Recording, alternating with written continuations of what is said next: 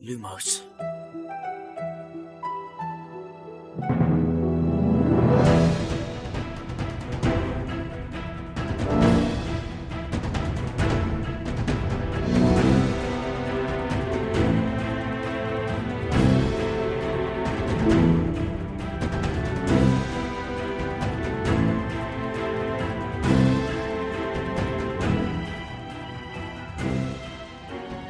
سلام اینجا پادکست لوموس کاری از سایت دمنتور و سایت مرکز دنیای جادوگری. من خشایارم. سلام بچه ها. سلام من شادیم. سلام من امیدم. سلام و منم میلادم خوش اومدید به اپیزود ویژه فیلم هری پاتر و سنگ جادو. این اپیزود اولی هستش که راجع به این فیلم قرار صحبت بکنیم. مجموعا قرار توی دو اپیزود باشه که توی بخش اولش راجع به مسائل فنی تری صحبت می‌کنیم که امید بیشتر توضیح میده. توی اپیزود دومش مشخصا راجع به خود فیلم و روند و اتفاقاتی که توی فیلم میفته و یه سری جزئیات دیگه صحبت می‌کنیم. توی این قسمت می‌خوایم در مورد تولید فیلم صحبت کنیم. به صورت اختصاصی فقط در مورد مسائل پشت صحنه شروع می‌کنیم که بخش اولش در مورد توسعه فیلم بخش دوم در مورد انتخاب بازیگر رو صحبت می‌کنیم در بخش سوم در مورد فیلم برداری بخش چهارم در مورد طراحی و جلوه ویژه صحبت می‌کنیم و آخرین بخش هم در مورد موسیقی فیلم صحبت می‌کنیم Normally, being a little extra might be a bit much, but not when it comes to healthcare. That's why United Healthcare's Health Protector Guard fixed indemnity insurance plans, underwritten by Golden Rule Insurance Company, supplement your primary plan so you manage out of pocket costs. Learn more at uh1.com. I'm Sandra, and I'm just the professional your small business was looking for. But you didn't hire me because you didn't use LinkedIn jobs. LinkedIn has professionals you can't find anywhere else, including those who aren't actively looking for a new job but might be open to the perfect role, like me. In a given month, over 70% of LinkedIn users don't visit other leading job sites. So if you're not looking on LinkedIn, you'll miss out on great candidates like Sandra. Start hiring professionals like a professional. Post your free job on linkedin.com/people today. There's never been a faster or easier way to start your weight loss journey than with PlushCare. PlushCare accepts most insurance plans and gives you online access to board-certified physicians who can prescribe FDA-approved weight loss medications like Wigovi and Zepbound for those who qualify. Take charge of your health and speak with a board-certified physician about a weight loss plan that's right for you. Get started today at plushcare.com slash weight loss. That's plushcare.com slash weight loss. plushcare.com slash weight loss.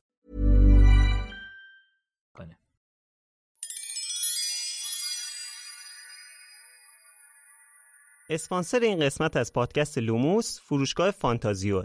فانتازیو مرجع ارائه محصولات دنیاهای فانتزیه. از جمله دنیای جادویی هری پاتر. سایت فانتازیو حدود هزار تا محصول مرتبط با دنیای هری پاتر داره. مثل نامه هاگوارتس با اسم و آدرس اختصاصی، نقشه قارتگر و شال و کلاهای گروه های هاگوارتس. هودی و تیشرت و ماگ و قاب موبایل و کلی محصول چاپی دیگه با طرحهای هری پاتری دارن. دوست دارید چوب دستی یکی از شخصیت های داستان رو داشته باشید؟ کافیه یه سر به بخش چوب دستی های جادویی سایت فانتازیو بزنید. همه رو دارن. از الدرواند و چوب دستی شخصیت های اصلی مثل هری و هرماینی گرفته تا چوب دستی استادای مدرسه و حتی شخصیت های فرعی. فانتازیو دات آیار ما تو این اپیزود می‌خوایم در مورد این صحبت کنیم که چه روندی طی شد که اون کتابی که تا الان ما الان چند ماهه که داریم بررسی می‌کنیم تبدیل شد به یه فیلم. در مورد خود توی فیلم نمی‌خوایم صحبت کنیم فعلا خیلی. اونو تو اپیزود بعدی میشنوید. و اینکه من می‌خواستم اینم اشاره کنم که خیلی اطلاعات زیادی هست در مورد این مسائلی که ما می‌خوایم تو این اپیزود صحبت کنیم. مصاحبه های زیادی با بازیگرا با کارگردانا با تهیه کننده ها کلا در مورد مسائل مختلفی که مربوط به این مجموعه هشتا فیلمی که حالا ساخته شده هست خب حالا ما نمی‌شد که بشینیم همه اینا رو توی این مثلا توی یکی دو هفته چهار تایمون بشینیم ببینیم که مثلا شاید 100 ساعت فیلم باشه. به خاطر همین ما خب همطور که تو اپیزود صفر گفتیم ما برحال در 15 سال 20 ساله که با این فیلم ها داریم زندگی می‌کنیم با این فیلم ها با این کتاب ها و خبر خوندیم مصاحبه دیدیم. پریمیرها رو دنبال کردیم. چیزهای مختلفی که اتفاق افتاده تو این چند سال یه سریاش از اون اطلاعاتی که از قبل ما داشتیم دیگه. به خاطر همین شاید حالا صد درصد مثلا بعضی از فکتایی که میگیم یهو مثلا یه اشتباهی اتفاق بیفته اینا. اینو می‌خواستم از اولش بگم که بدونید دیگه. ولی ما سعی می‌کنیم که همه چیز رو فکت چک کنیم به قول معروف که حرف اشتباهی نزنیم. آره اگه حرف اشتباهی هم گفتیم بهمون بگین. آره. در کل ما سعی می‌کنیم به از چیزایی که حالا خوندیم یا تحقیق کردیم که توی این اپیزود در موردش صحبت کنیم در آخر هم در مورد جوایزی که این فیلم نامزد شده یا دریافت کرده و اینکه تفاوت بین فیلم و کتاب چیا هست و چقدر هست صحبت خواهیم کرد. خب حالا من یه خلاصه ای از این بگم که این کتاب کلا چجوری پاش به دنیای هالیوود به قول معروف باز شد. خب از وقتی که کتاب خانم رولینگ اومد بیرون خیلی طرفدار پیدا کرد و اینا. طبیعیه که کمپانی های مختلف فیلمسازی اومدن دنبالش که از روی کتابش فیلم بسازن. ولی خب خانم رولینگ قبول نمی‌کرد. حالا به دلایلی که من حداقل پیش بینی می‌کنم که یکی از دلایلش این بوده که خیلی نگران بوده به خاطر اینکه داستان هنوز تموم نشده بوده و نمی‌دونسته اینا می‌خوان چه بلایی سر داستانش بیارن. مثلا اصلی ترین کمپانیایی که اومدن دنبال خانم رولینگ برای ساخت فیلم دیزنی و Warner Brothers بودن که اصلا رد می‌کرد اصلا هیچ جوره قبول نمی‌کرد.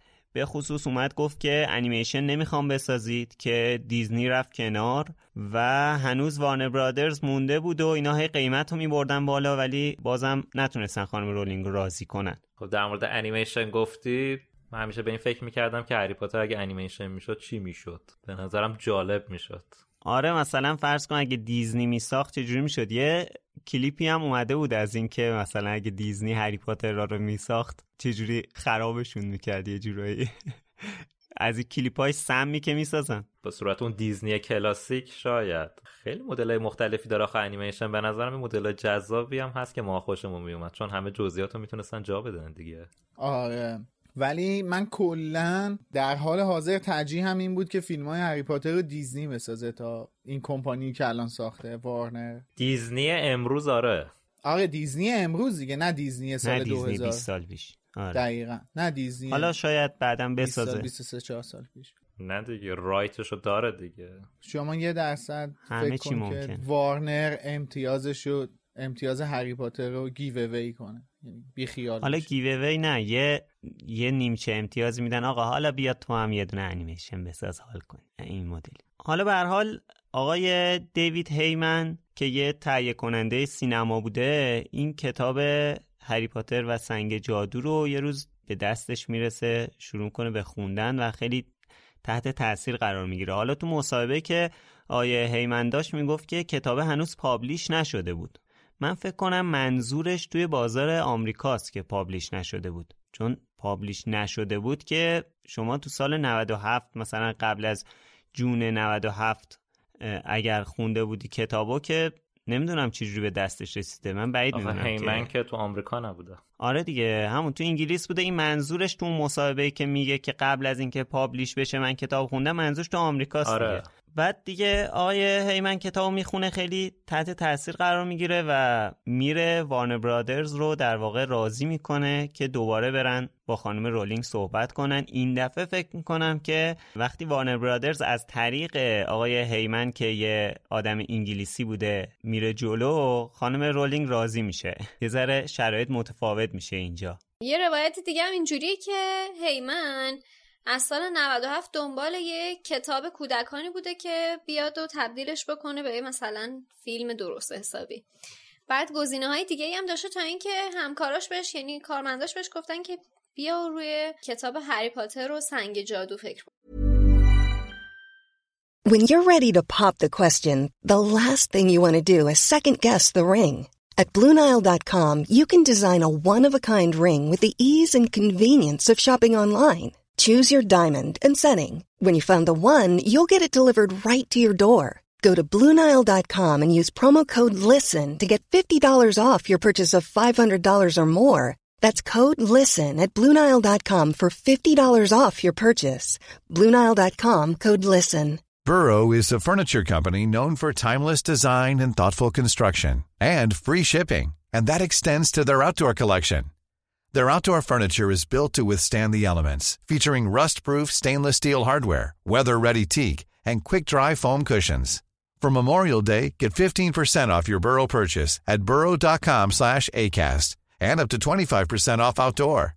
That's up to 25% off outdoor furniture at burrow.com slash ACAST.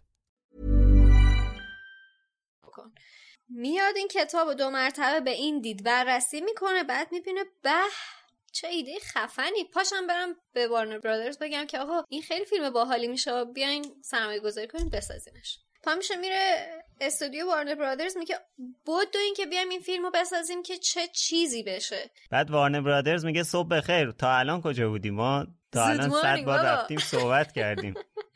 بعد میگه نه بذار من یه امتحانی بکنم. تو بسپر به من. بذار منم یه چونه بزنم. بذار هموطن منه همشهری منه. بذار من منم یه صحبتی داشته باشم. آره. میره صحبت می‌کنه و در نهایت قرارداد و با مبلغ یک میلیون پوند با خانم رولینگ میبنده. یک میلیون پوند بابت حق ساختن فیلم از روی چهار تا کتاب اول نه فقط کتاب اول. تازه جالب اینه که کتاب چهار هنوز منتشر نشده بوده اون موقع. یعنی خانم رولینگ داشته کتاب چهار رو مینوشته اینا خریدن ازش. خانم رولینگ وقتی اینو قبول می‌کنه یه سری شرط می‌ذاره. که بعضی خیلی معروفه الان همه می‌دونن. مثلا یکیش این بوده که بازیگرا حتما بریتانیایی یا ایرلندی باشن. یه شرط دیگه هم این بوده که ریچارد هریس بازیگر دامبلدور بشه و فیونا شو هم بازیگر پتونیا درسلی. و اینکه بازیگرای خارجی رو تا جایی که لازم میشه استخدام نکنن. مثل استخدام بازیگرای فرانسوی و اروپای شرقی برای هری پاتر و جام آتش. یعنی خود ریچارد هریس هم خانم رولینگ توصیه کرده بوده؟ شرط گذاشته من اینو آره. اینو اصلا نمی‌دونستم که دوستش ریچارد هریس نقشش بازی کنه. خیلی جالب بود. یه شرط دیگه که خانم رولینگ می‌ذاره اینه که لوکیشن ها حتما تو بریتانیا باشه. تو متن جلو من نیست. حالا تو گفتی دیگه. حالا اینو من یه جا خونده بودم الان یادم نیست دقیقا کجا. ولی آره میگه که باید حتما تو بریتانیا لوکیشن باشه. و اینکه یه مسئله دیگه هم که بهشون میگه بحث همین هست که خب ادامه داستان خیلی براش مهم بوده با توجه به اینکه داستان تموم نشده بوده و ما می‌دونیم که آخر داستان رو مثلا برای خودش نوشته بوده که آخر داستان خیلی تغییر نکنه و اینا. به خاطر همین یه جورایی شرط براشون گذاشته که ببین من شخصیت به شما نمیفروشم. من داستانم رو میفروشم. یعنی که شما باید همین کتابی که من به شما دادم اینو بسازی. ور نداری مثلا هری پاتر رو ببری تو دنیای اسپایدرمن. که اتفاقا حالا یه سری دخالت هم رولینگ می‌کنه توی فیلم نامه کتاب اول چون یه موضوع خاصی مثلا بوده که گفته این برای کتاب پنجم نمی‌خونه و باید عوضش کنن. ولی مثلا جزئیات رو بهشون نمی‌گفته. مثل چی؟ نه نگفتن چی بوده. فقط همینو اشاره کن دستشون درد نکنه. اعصابشون خورد می‌شد. تو حساب کن عوامل یعنی چقدر رو نربشون می‌رفته. آره. آره من همین کریس کولومبوس الان داشتم می‌دیدم می‌گفت. گفت هیچ اطلاعاتی به ما در مورد آینده نمی‌داد که ما چی کار می‌خواد بکنه. ولی اگه سوالی ازش میپرسیدیم با جزئیات می‌گفت تا اونجا رو مثلا. آره خیلی راز داره. مرحله بعدم می‌رسن به انتخاب کارگردان که یکی از مراحل سخت باید براشون بوده باشه. چون با آدمای زیادی صحبت می‌کنن. مشهورترینشون استیون اسپیلبرگ بوده که به خاطر اینکه دوست داشته فیلم و انیمیشنی بسازه و از طرف دیگه آمریکایی هم بوده باش به نتیجه نمی‌رسن. البته دیوید هیمن میگه که به خاطر اینکه خیلی سرش شلوغ بوده نیومده نتونسته بیاد با اون همکاری کنه. آره این از چیزاییه که هیچ وقت دلیل واقعش رو فکر نکنم بفهمیم. هر کی یه چیزی میگه. آره چون سر فیلم هفتم یه شایعاتی اومده بود که اسپیلبرگ شاید بیاد فیلم هفت رو بسازه که بعد کنسل شد. آره.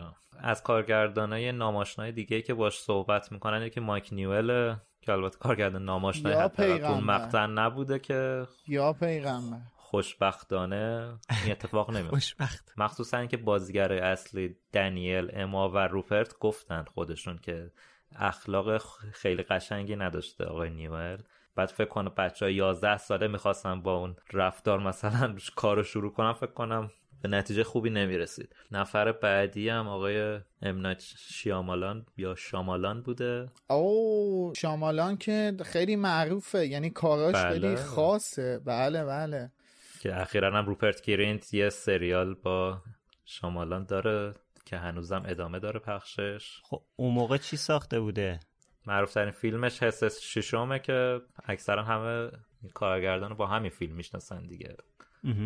قبل از هری پاتر هم بوده. بله سال 99 همون موقع بوده در. کارگردانیه که از غذا دید فانتزی و سورال خیلی جالب و خوبی هم داره و من خودم تقریبا خوشم میاد از کاراش. منم خوشم میاد ازش. کاراش. آره من میگم بستگی داره. سلیقه‌ای میشه ولی خب جالب می... می‌تونست جالب باشه به نظرم. اگه وارد این دنیا می‌شد می‌تونست جالب بشه. کارگردانه دیگه هم بودن که حالا به معروفیت اینا نبوده که بخوام نام ببرم ازشون. خلاصه که در نهایت می‌رسیم به کریس کولومبوس خودمون. که مطرح ترین یعنی شاید یکی از معروف ترین کارش همون تنها در خانه معروف بود. تو پروسه انتخابم خیلی خیلی زیاد کریس کولومبوس استرس داشته که بپذیرنش به عنوان کارگردان این مجموعه یا نه که خیلی هم استرس داشته. وقتی که بهش اعلام می‌کنن که تو پذیرفته شدی قشنگ رسما واسه خودش جشن می‌گیره که به عنوان کارگردان این فیلم انتخاب شده. خیلی واسش مهم بوده خیلی دوست داشته که این فیلمو حتما خودش کار بکنه. آره حتی می‌گفت که برای اینکه در واقع اون جلسه ای که داشتن که برای انتخابش مصاحبه ای که داشته ورداشته مثلا یه نیمشه فیلم نامه ای برای خودش نوشته در مورد اینکه کدوم مثلا هر صحنه رو چجوری می‌خواد اجرا کنه. بعد اینا رو ورداشته رفته مثلا اونجا دیوید هیمن داده. قشنگ کرکوپرشون ریخته اونا. دقیقا. هیمنم میگه تایید می‌کنه که پاشته با فیلم نامه اومده. آره اونا کرکوپرشون ریخته قشنگ. آره همین. احتمالا یه نکته تاثیرگذار بوده واسه اینکه بتونه انتخابش کنه حالا در مورد کارگردان که صحبت می‌کنیم اینم بگیم که خود خانم رولینگ اولی انتخابش برای کارگردان تریگلیان بوده که وارنر براز قبول نمی‌کنه. فکر کنم رولینگ زیاد پافشاری نکرده وگرنه فکر نکنم چه آدمی باشه که راحت کنار بیاد با انتخابای دیگه. خیلی هم سختگیری کرده با کمپانیان تا آره. نمی‌دونم. اگه اگه مراسم فرش قرمز فیلم آخر رو یادتون باشه توی میدون ترافلگارد لندن بود. رولینگ اونجا از دیوید هیمن تشکر می‌کنه که باعث میشه که یه اعتمادی به صنعت سینما پیدا کنه. یعنی کاملا نسبت به دنیای هالیوود و سینما بیاعتماد بوده و میشه گفت خیلی... یه احساس آره. آسیب پذیر بودن می‌کرده. آره دیگه البته خب حقم داشته دیگه. مخصوصا با اتفاقاتی آره. که این اخیرا هم افتاد منظورم جانی دپ هستش یه جورایی حقم داشته چون این مسئول به سابقه هم بوده دیگه. اتفاق می افتاده که دخالت کنن تو روند داستان و غیر و زالک چیزی بوده که کمپانیا خیلی فشار می آوردن حالا اصلا دخالت هم بذاریم کنار. موضوع اینه که خب رولینگ به مجموع کتاب هری پاتر مثل بچه‌هاش نگاه می‌کنه دیگه مثل بچهش نگاه می‌کنه. خب خیلی مهمه که بر اساس این مجموعه یه فیلم بد ساخته بشه. اصلا بدون هیچ فشار کمپانی ولی مثلا به واسطه همکاری عوامل بخواد یه فیلم خوبی عذاب در نیاد خیلی روی وجهه عمومی کتاب ها هم تاثیر می‌ذاره. واسه خاطر همین به نظر من خیلی زیاد حق داشته. آره چون کتابا تموم نشده بود. اصلا فارغ از اون خشر تو فکر کن یه مجموعه تموم شده ای بود کتابای هری پاتر. بعد از اون می‌خواستن بیان که بگن خب حالا ما می‌خوایم فیلم اینو بسازیم. بعد اگه محصول یه چیز خیلی بدی عذاب در میومد عملا تو فکر کن اولا چقدر آدم رو ناامید می‌کرد. دوم اینکه چه تأثیری میذاش رو محتوای کتابا. ممکن بود یه عده آدم مثلا ماجرا پادکست دیگه. یه عده از شنونده ها ممکنه کتاب رو نخونده باشن فقط فیلم رو دیده باشن. بعد تمام برداشتشون از مجموعه صرفا به واسطه برداشتی هستش که از فیلم دارن. و تو حساب کن همچین اتفاقی میافتاد. عملا ارزش چیزی که رولینگ توی کتاباش نوشته رو کلا تحت تاثیر قرار می‌داد. آره. بعد یه موضوع دیگه ای که هستش اینه که توی اون دوره یعنی اواخر دهه 90 و اوایل قرن 21 یعنی سال 2001 دو سه اینا سینمای بریتانیا فوق العاده رو به افول بود. یعنی اصلا کاری ساخته نمیشه تو سینمای بریتانیا که بتونه شاخص باشه. توی آره توی دنیا یه محصول شاخص یا یه فیلم شاخص حساب بشه و این همین این بیاعتمادی و بدبینی و پررنگتر می‌کرد واسه خانم رولینگ. و فکر می‌کنم اصلا یکی از دلایل اینم که خیلی اصرار داشتش که عوامل و فیلم و فیلم مرداری و غیره توی بریتانیا باشه بریتانیایی باشن و اینا این بود که یه جورایی به صنعت سینمای بریتانیا حتی کمک کنه. اتفاقا خوب شد گفتیم من خواستم بپرسم به نظر شماها انگیزش راجع به این که اینقدر اصرار داشته که همه عوامل حالا بریتانیایی باشن و ایرلندی و اسکاتلندی باشن ماکسیموم چی می‌تونه باشه؟ به نظرتون یه کمی نجات پرستانه نیست؟ می‌دونم می‌دونم که خیلی واسش اهمیت داره که اون محصول بومی تولید بشه ولی می‌خوام بدونم به نظرتون ممکنه انگیزه دیگه هم پشتش باشه؟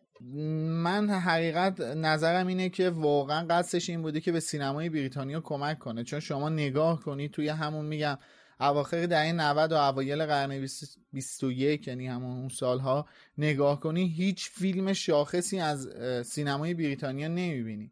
یعنی حتی توی اون دوره ما جیمز باند هم نداریم که شاخصترین محصول سینمایی بریتانیا حساب میشه. حتی توی اون دوره ما جیمز باند هم نداریم. اون دوره ای که پیرس برازنان از جیمز باند کناره‌گیری کرده و هنوز دنیل کریگ هم انتخاب نشده واسه فیلم واسه نقش جیمز باند. حالا در مورد حساسیت های نویسنده برای ساخت اقتباس از اثرش می‌تونیم مثلا به Game of Thrones هم اشاره کنیم که یه اثر فانتزیه و نویسنده هنوز اثر رو تمام نکرده بود و تولید تصویری ازش شروع شده بود. ولی دیدید چه جوری تموم شد و چقدر همه ناراضی بودن و چقدر نویسنده به نظرم قطعا ضربه دیده از این اتفاق. اجازه بده تشکر کنم چه مثال به جایی زدی. آره واقعا هم یه دونه میم, میم هستش اون اسبه که تیکه تیکه کردن اسبه رو نوشته گیم آف ترون سیزن یک دو سه یعنی آره. دوم دوم اسبه دوم و نصف تنش کاملا آره. شبیه بعد میاد جلو شبیه پاریکال یابوی چیز میشه پرین میشه اون اسبه خدا رو شکر که رولین کتابا رو ادامه داد. حالا البته همیشه هم اینجوری منفی نیست نه مهم اینه که نویسنده اثر رو ادامه بده دیگه. فیلمساز نسازه. آره من می‌خوام یه مثال بزنم. مثلا انا سریال The Handmaid's Tale یه دونه کتابه که فصل اولش رو از روی کتاب خانم مارگارت اتوود ساختن و بعدش رو ادامه دادن. آخر فصل یک مثل این که نسبت به آخر کتاب یه تغییر کوچیکی دادن که بتونن ادامه بدن و تقریبا بد نبوده. حالا این همین فصل چهارش هم که اخیرا اومد من راضی بودم. حالا باید ببینیم که در ادامه چی میشه. ولی با تمام حساسیت هایی که حالا خانم رولینگ داشته و سختگیری هایی که می‌کرده واسه انتخابایی که انجام میشه واقعا من معتقدم که بهترین انتخاب مخصوصا واسه دوتا فیلم اول هری پاتر همین آقای کریس کولومبوس عزیز بود. جدا از این که ایشون تو کارنامهش سابقه زیادی توی کار کردن با بچه ها داشت. یعنی همونجوری که امید گفت هم تنها در خانه یک و دو ایشون کار کرده که کلا نقش اول داستان همون کوین مک الیستر. بعد یه فیلم دیگه هم داشته The Adventure of Babysitting که اونم باز یکی دو تا کارکترش بچه های کوچیک کمسن بودن. و این خودش خیلی تاثیر داشته. چون قطعا ماها هیچ کدوم نمی‌تونیم تصور کنیم که اگه تجربه بازیگری نداشته باشیم نمی‌تونیم تصور کنیم پشت صحنه چه اتفاقی داره میفته. و قطعا اینکه کارگردان چجوری بتونه با یه بچه 10 ساله 11 ساله ارتباط برقرار کنه که اون بچه بتونه اون حس رو بگیره. یا اصلا چه می‌دونم یه چیزی مثل میزانسن رو به بچه بخواد توضیح بده که اصلا میزانسن چیه. که اون بچه بخواد اکت باز اکت کنه یعنی بازی کنه جلوی دوربین بر اساس اون میزانسن کارگردان این اینا خودش بحثایی که اصلا کم پیش میاد بچه‌ای در مورد این چیزا اطلاعات داشته باشه و فوق العاده حوصله می‌خواد فوق العاده یه چجوری بگم یه روانشناسی میخوادش که بشه این ارتباط رو با بچه های کم سن برقرار کرد. رو همین حساب من معتقدم آره من معتقدم بهترین انتخاب بوده. حالا حالا امید گفت مایک نیوئل اصلا یه آدم دیوونه میوونه ای بوده که اصلا همون بهتر که انتخاب هم نشده. ولی از زیر تیغش به سلامت عبور نکردن. بالاخره دامن این مجموعه رو گرفت آره دیگه یه, یه, آره یه آتیشی می‌رسیم. آقای مایک نیولو در فصول آینده. یعنی می‌خوام بگم که در مورد آقای مایک نیوئل می‌خوایم توی فصل چهار چنان صحبت کنیم که در مورد آقای کبریایی صحبت نکردیم. آفرین. ما این نوید رو از همین از همین الان بهتون میدیم. ولی موضوع مهمتر اینه که این روند داستان آقای کریس کولومبوس فقط هم به هری پاتر رو تالار اسرار ختم نمیشه. حتی بعدش که میره سراغ پروژه پرسی جکسون ها اونجا هم باز با بچه های کم سن و سال داره کار می‌کنه. یعنی دو تا دو سه تا بازیگر اصلی که دارن توی اون فیلم هم هستن 13 14 سالشونه سن بالایی ندارن. آره هرچند که متاسفانه اون پروژه شکست خورد. آره اون پروژه شکل البته یه قسمت اول ایشون فقط کارگردانی کردش. آره. کما اینکه باید به این موضوع هم اشاره کنیم که در کل فضای داستان دو تا کتاب اول هم کودکانه تر از بقیه کتابا هست که باز اینم مزیده بر علت میشه به اون انتخاب خود آقای کریس کولومبوس. اتفاقا میلاد این که میگی کریس کولومبوس با بچه ها خیلی مثلا خوب بوده و اینا خب خودش هم چهار تا بچه داره ماشاءالله آره یه دخترش هم که اصلا بازی کرده تو فیلم آره. یه دخترش هم که نقش سوزان بونز همشون بازی هم کرده تو مقرمزن. فیلم هست. آره تمام نمی‌دونستم. بچه هاش هستن چه باحال آره دیگه برای همین تو فیلم های بعدی نیست آها آره واسه همیشه سوال بود که این کجاست؟ نکنی گیریمش انقدر عوض شده که من نمی‌تونم تشخیصش بدم تو فیلم انتقالی گرفته از هاگوارتس بچه آره. آره حالا من یه ویدیوی پشت صحنه خیلی حالت آماتور تور می‌دیدم از فیلم یک که خیلی ویدیو طولانی هم هست. حالا چیزای جالبی توش داره که کم کم در موردش صحبت می‌کنیم ولی قشنگ مشخصه این اشتیاقی که آقای کریس کولومبوس توی ساخت این فیلم و داره و اون ارتباطی که با بچه ها برقرار می‌کنه واقعا مثال زدنیه. صحنه هایی رو که می‌بینیم مثلا صحنه هایی که بچه ها خیلی زیادن یا حتی صحنه های خیلی کوچیکی که مثلا بچه ها اجراشون خیلی اونجوری که باید مطلوب نیست قشنگ میاد انگار خودش براشون بازی می‌کنه باهاشون صحبت می‌کنه میگه اینطوری اجرا کن این هی بهشون تاکید می‌کنه هی میگه که دن سرت بالا باشه روپرت نخند. اینم این بچه هم که همش نیشاش بازه. ماشاءالله. باز به دن. دن قبل از هری پاتر دو تا تجربه تقریبا یه تجربه سینمایی داشته یه تجربه تلویزیونی داشته. اما و روپرت که اصلا هیچ تجربه ای نداشتن. یعنی اصلا هیچ تجربه ای آره. توی جلوی دوربین اومدن نداشتن. خیلی باسه اونا کارش سختتر بوده. باز حالا نسبت به دن. حالا قبل از اینکه رد بشیم از موضوع انتخاب کارگردان یه مسئله رو هم باید بگیم. اونم اینه که حقیقتا دنیای هری پاتر رو کریس کولومبوس به این شکل خلقش کرد. تا قبل از اون ما چیزی که می‌دونستیم تو تصور خودمون بود با توجه به توصیفاتی که رولینگ از این دنیا داشت. ولی چیزی که توی این تصویری که الان می‌بینیم توی این مجموعه‌ای که الان می‌بینیم و حقیقتا کریس کولومبوس به تصویر کشید. از انتخاب بازیگرا از مجموعه از بستر که فیلم توش فیلم برداری میشه از دنیای جادویی می‌خوام بگم دنیای جادوگری نگم. این نمیشه.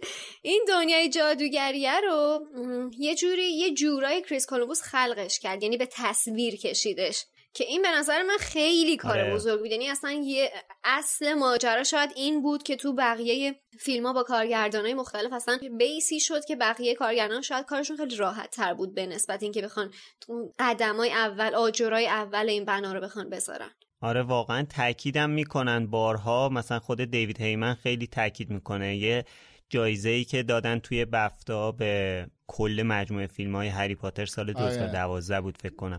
آره، یک عمر دستاورد هنری بودش آره و یکم توی پریمیر فیلم هفت قسمت دوم که میلاد اشاره کرد قبلتر توی هر دوتاش به صورت کاملا مخصوص از کریس کولومبوس تشکر بله. می‌کنن که آره حالا این آقای کریس کولومبوس خیلی اون شالوده فیلم ها رو خیلی خوب از اول گذاشته که این شما فکر کن اگر فیلم یک مورد اقبال قرار نمی گرفت کل این franchise واقعا شکست می‌خورد همونطوری که شادی اشاره کرد. دقیقا دقیقا. در بار خیلی سنگینی روی دوشش بوده واقعا. آره خودش هم به نظر من حسابی هم سربلنده. یعنی به نظر من که من که حالا عددی نیستم ولی به نظر همه منتقدین و طرفداران سربلند از این مسئولیت بیرون اومد. ببین فقط شکست franchise حالا این که یه کابوس می‌شد ولی اگه مثلا ادامه پیدا می‌کرد یهو مثلا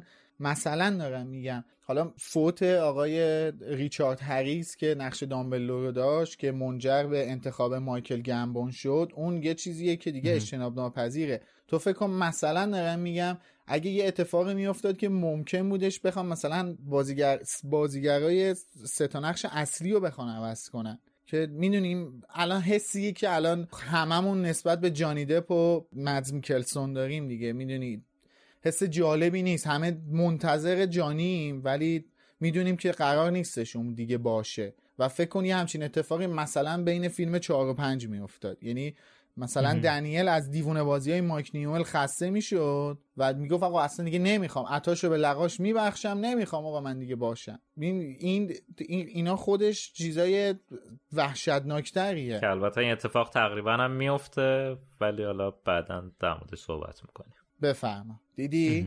ببین من هیچ چیز علکی نمیگم. آیه مایک نیوئل ببین کاراتو. خب بعد از اینکه حالا به حال کارگردان انتخاب شد یکی از چالش های اصلی برای آقای دیوید هیمن که اون بار اصلی پروژه رو دوشش بوده انتخاب فیلم نام نویس بوده که انتخابی که آقای دیوید هیمن می‌کنه آقای استیو کلاوزه. اگه درست تلفظ کرده باشم اسمشو. اینجا بگم که اینجا نوشتم که آخرین فیلمنامه اقتباسیش یعنی پسران شگفنگیز نامزد یه جین جایزه از جمله گلدن گلوب و اسکار شده بود. آقای استیو کلاوز میره با خانم رولینگ دیدار می‌کنه و اینا کلا رابطه حسنه ای با هم داشتن تا همین امروز که فیلمنامه فیلم جانوران شگفت سه رو با هم دیگه نوشتن. اون دیدار خانم رولینگ و آقای استیو کلاوز هم توی حدود سال 99 بوده دیگه قاعدتا قبل اینکه کلا پروسه اصلی تولید شروع بشه. و اینکه من مطمئنم اگر اشتباه می‌کنم منو تصحیح کنید. من فکر نمی کنم خانم رولینگ یک کلمه از ادامه داستان به آقای اسیف کلاوز گفته باشه. آقا از روی این کتاب بنویس آخرش یه اتفاقایی میفته به شما هیچ ربطی نداره. در اینکه نگفته که شکی نیستش. نه اصلا هیچ کلوی هیچ سرنخی بهش نداده از بقیه داستان. خیلی کار سختیه ها. تو حساب کن انگار طرف پاش رو پوست خربوزه است. ممکنه یک یک کاری بکنه که بعدا خیلی تاثیر گذار باشه تو روند داستان. همون چیزی که دقیقا رولینگ ازش میترسید. آره. ولی خب به هر حال شرط گذاشته بوده که چک می‌کنه دیگه که فیلم نامه رو قبل از اینکه چیز چک می‌کنه. بعد می‌گفت که خیلی تو ایمیل با هم خیلی در ارتباط بودیم و می‌گفت بزرگترین چالشمون این بود که یکیمون تو آمریکا بود یکیمون تو انگلیس. که اختلاف ساعت زیادی داشتیم ولی سریع به ایمیل ها جواب می‌داده. رولینگ هم خودش بعدا اعتراف کرده که خیلی آماده بوده تا از استیو کلاوس متنفر بشه. ولی توی همون دیدار اولشون اول ازش می‌پرسه که شخصیت مورد علاقت کیه. یه من فکر می‌کردم که بخواد بگه رونه ولی اون میگه که هرماینیه. هرماینیه و از همینجاست که بهش علاقمند میشه. در مورد این که حالا میگه مثلا خیلی سخت بوده من فکر می‌کنم مثلا هدف خانم رولینگ این بوده که آقا این کتاب صفر تا صد هست. یعنی یه داستانی تو این کتاب اتفاق میفته با یه سری حالا رویدادها و رخدادها. شما همینو وردار فیلمنامه کن. کاری نداشتی. بقیهش به شما ربطی نداره. آره دقیقا بقیهش به تو ربطی نداره. چیزی رو از خودت بهش اضافه نکن. یعنی تو فقط اینو تبدیل به این این رمان رو تبدیل به script سینمایی کن. دقیقا. دقیقا همینطوره. اجازه است به این موضوع هم اشاره کنیم که کار استیو به عنوان فیلمنامه نویس واقعا راضی کننده بوده. یعنی میشه اینجوری گفت که فیلمنامه واقعا خوبی نوشته. کما اینکه اطلاعات خیلی زیادی هم از مجموعه نداشته ولی بازم فیلمنامه‌ای که نوشته راضی کننده است. آره بعد فشار خیلی زیادی هم حس می‌کرده مثل همون فشاری که آیه کریس کولومبوس در واقع حس می‌کرده. آیه سیف کلاوز هم خیلی فشار زیادی روی دوشش بوده به خاطر اینکه خب این کتاب کتاب خیلی محبوبی بوده. و اینکه شما می‌بینید با وجود اینکه این همه کارش خوب انجام داده و بازم راضیان و اینا چقدر انتقاد نسبت به این فیلم نامه ها هست از نظر اقتباس که آقا این اقتباس خوبی نیست اینجا رو چرا حذف کردی؟ اونو چرا تغییر دادی؟ این شخصیت طرف طرفدارا. آره یعنی دیگه. دنیای سینما پذیرفته بود. پذیرفته آره آره. منظورم همون طرفداراست دیگه. حالا جالبه که در مورد ایمیل ها که گفتم آقای استیو کلاوز تعریف می‌کرد می‌گفت که یه بار یه ایمیل زدم به خانم رولینگ. گفتم که این یه اطلاعات کوچیکی در مورد uncle رون می‌خواستم. حالا نمی‌دونم منظورش عموی رون بوده یا دایی رون. میگه که پنج دقیقه بعد یه دونه ایمیل اومده برام جواب رولینگ پنج صفحه. حالا پنج دقیقه نه. میگه مثلا جواب رولینگ که اومده پنج صفحه در مورد کل تاریخچه اون حالا عمو یا دایی رون نوشته بوده. بعد من داشتم به این فکر می‌کردم که اینا رو از کجا آوردی؟ اینا رو که تو اصلا تو کتاب ننوشتی؟ اینا این این پیش زمینه رو از کجا داشتی؟ این هم سریع انگار آماده بود. برام سریع فوروارد کرد انگار. خشایر هیچ هم بعید نیستش که آماده باشه. یعنی مثلا فکر کنم آماده بوده دیگه. به خاطر اینکه مثل همین داستان همین ماجرای همین داستانک هاست که ما کنار هر اپیزود پخش می‌کنیم توی سایت دیگه. دقیقا رولینگ پیش از نوشتن این کتاب یک عالمه پیشنویس داشته که در رابطه با شخصیت پردازی ها کلی اطلاعات نوشته قطعا که خب اونم احتمالا آماده بوده سریع پنج دقیقه بعد فایلر واسش آپلود کرده. ایمیل کرده که بشین آره. اینو بخون. یاد چیز افتادم. یاد اون دیالوگ ران افتادم توی جام آتش که اون لباس شب و یا حالا. لباسی که آره داشتم من همینو می‌رفتم به بپرسم. یولبال آره. داشتم خب، می‌رفتم به یولبال برقصم. می‌گفت آره داشت اونو میپوشید. گفتش که بوی آنت تسی ام تسی آنت موریس یه همچین چیزی رو میگه. آره ام عمش بود، تسی آره، ام آره یه ام عمش. موریس یا ام تسی میگه. الان دقیقا یادم نیست اسمش چی بود. دقیقا یاد اون افتادم تسی. که از غذا آره. بعیدم نیستش که. یه چی تو همین مایه ها باشه. آه تو ذهنش داشته زندگی می‌کرده دیگه. منم داشتم فکر می‌کردم که عمودایی من یادم نمیومد تو کتابا برخوردی داشت. یعنی یادم نمیاد جایی برخورد راجع به عمودایی رون داشته باشه. من راجع امش این لباس خوشگلش رو یادم میاد. آره آره. نه توی کتاب یادگاران مرگ هستش. فکر می‌کنم خاله مادرشه. اینجوری که حالا ترجمه شده بود که در مورد دامبلور صحبت می‌کنه با الفیس دوج. اون خاله مادر رانه و البته که توی اون کتابم در مورد خاندان ویزلی زیاد صحبت میشه که اصلا یه جاش رون میگه که کلا خاندان ویزلی توی جامعه جادوگری معروفن به خائن به اصل و نسب. یعنی اینکه توشون ازدواجای با ماگلا و یا ماگلزاده ها زیاد انجام میشه. اونجوری به اصل و نسب پایبند نیستن. حالا من پیشنهاد می‌کنم که اون مصاحبه رو حتما ببینید. به خاطر اینکه خیلی نکاتی توش هست که حالا اینجا خیلی نمیشه در موردش صحبت کرد. اصلا نمی‌دونم کجا در موردش بخوایم صحبت کنیم. ولی اینکه یه چیز جالبی که حالا آیه کلاوز از رولینگ می‌پرسه میگه که آیا ساخت فیلم ها تأثیری توی نوشتنت گذاشت کلا. بعد رولینگ میگه که من موقعی که تو رو دیدم با هم صحبت کردیم سال 1999 بود. من از سال 90 داشتم این کتابا رو می نوشتم و نه سال من جلوتر بودم یه جورایی از شماها. بنابراین خیلی تاثیر نذاشت و بعد پرسید که حتی انتخاب بازیگرام حالا ما می‌خوایم الان کم کم به انتخاب بازیگرا برسیم انتخاب بازیگرام تاثیر نداشت؟ مثلا بازیگری رو نقشی رو از روی بازیگری ننوشتی؟ گفت نه به خاطر اینکه هم جلوتر بودم. تنها کسی که یک تاثیر خیلی کوچیکی روی من گذاشت ایوانا لینچ بود. اونم به خاطر این بود که خیلی لونا بود. تازه اینی که خانم رولینگ داره میگه داره مثلا اواخر کتاب هفته داشته مینوشته احتمالا ایوانا لینچ انتخاب شده دیگه. یعنی که بازم خیلی تاثیر نشه. یعنی موقعی که کتاب پنج و کتاب شیش و در مورد لونا نوشته خانم رولینگ اصلا هنوز ایوانا لینچ انتخاب نشده بوده که برای فیلم پنج. اینم حالا مسئله بود که خانم رولینگ اشاره کرد. جالب بود گفتم اینجا بگم.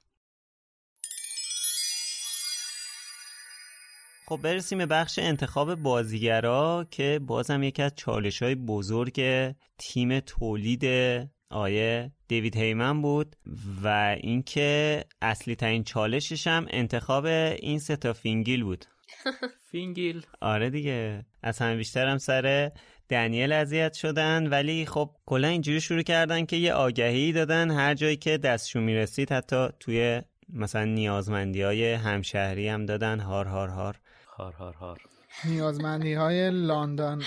چی؟ تایمز؟ آره لندن. آره لندن. لندن. لندن. بعد می‌گفت که هر بچه 9 تا 11 سالی که شبیه یکی از شخصیت های داستان های هری پاتره ما دعوت می‌کنیم که بیان و یه دونه تیپ بفرستن نوار. که در واقع یه فیلم ویدیویی یه حجم این ویدیو ها باید زیاد بوده باشه کلی VHS فرستادن. اون موقع. کن. یه موزه به نظر من اونو باید درست کنم. این آگهی آره. عمومیه که دادن یکم شبیه آگهی پیدا کردن سیندرلا. پادشاه دستور میده که همه دخترای مجرد شهر باید اپلای بکنن که این کفشا رو پاشون کنن. این هم گفته که همه بچه های بین 9 تا 11 نه تا سال باید 11. آره که فکر می‌کنن بیان خلاصه. به قول کریس کولومبوس میگه که هزاران تیپ دیدیم. یعنی اینکه ببین این یه نمی‌دونم پروژه چند وقت طول خیلی کشیده. آره این یه پروژه عظیم. نه اصلا نمیشه هیچ واژه تو فکر کن هزار تا نوار ویدیویی و اصلا هزار تا نمیگیم بیشتر. هزار تا نوار ویدیویی پنج دقیقه رو بشینی نگاه کنی. بعد یعنی بعد پنج هزار هم مزخرفه. آره 5000 5000 دقیقه. بشینی ویدیو نگاه کنی از این که مثلا یه عده‌ای یه عده بچه 9 تا 11 ساله سعی دارن که یک حرکتی بکنن که تو اونو به عنوان هری پاتر انتخاب کنی. بعد تازه علاوه بر اینا باید سعی بکنی توی اون اتفاقای مزخرف سعی بکنی که کشف بکنی کدومی که از این بچه ها ممکنه اون شخصیت اصلی باشه. حتی علا رقم اون رفتارهاش. این کشف کردن خیلی سخته. از همه کسایی هم که این آگهی رو جواب دادن 300 تا بچه رو تست بازیگری گرفتن ازشون. تست آره حضوری گلچین یعنی کردن آره اعلام کردن بیان که آره تو سه ماه نزدیک 300 تا نفر. هفت ماه. اینجا می‌خوام دو نفر رو بهشون اشاره کنم که casting director ای فیلم یک بودن و یه جورایی میشه گفت اصلا توی هالیوود استعدادیاب حساب میشن. یعنی یکیشون خانم جنت هیرشنسون خیلی سخته اسمش ببخشید. نمی‌تونم بگم. اسمش خیلی سخته ولی ایشون یکی از کسایی بوده که یکی از کسین دایرکتورا بوده یعنی یکی از کسایی بوده که توی انتخاب بازیگرا دخیل بوده. حالا میشه گفتش که استعدادیاب بوده و واقعا میشه گفت کار... کارنامه درخشانی داره. چه قبل از هری پاتر و چه بعد از هری پاتر. و فقط هم توی فیلم سنگ جادو ایشون بودن. گزینه بعدی هم خانم سوزی فیگیسه که مهمترین کارش قبل از هری پاتر فیلم چاپلین بوده که آقای رابرت دانی جونیور رو معرفی می‌کنه واسه نقش چاپلین که اصلا اگه این فیلم رو ندیدین این فیلم زندگی نامه چارلی چاپلین حتما بهتون توصیه می‌کنم ببینین. و از همون فیلم رابرت دونی جونیور میشه رابرت دونی جونیور امروزی یعنی همون Iron Man و شرلوک هولمزی که الان دو تا فیلم هم ازش اومده و یه ستاره ای میشه واسه خودش تو دنیای سینما و همین الان هم یکی از پردرآمدترین بازیگرای هالیوود محسوب میشه. و فقط خواستم اشاره کنم که این دو نفر خودشون یه وزنه خیلی بزرگی بودن توی انتخاب بازیگرای فیلم اول فقط.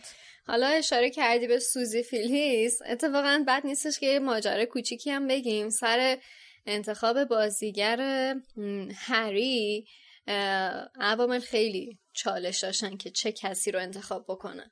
از هزاران نفر audition گرفتن بعد کریس کولومبوس اینجوری بود که نه اینم نه.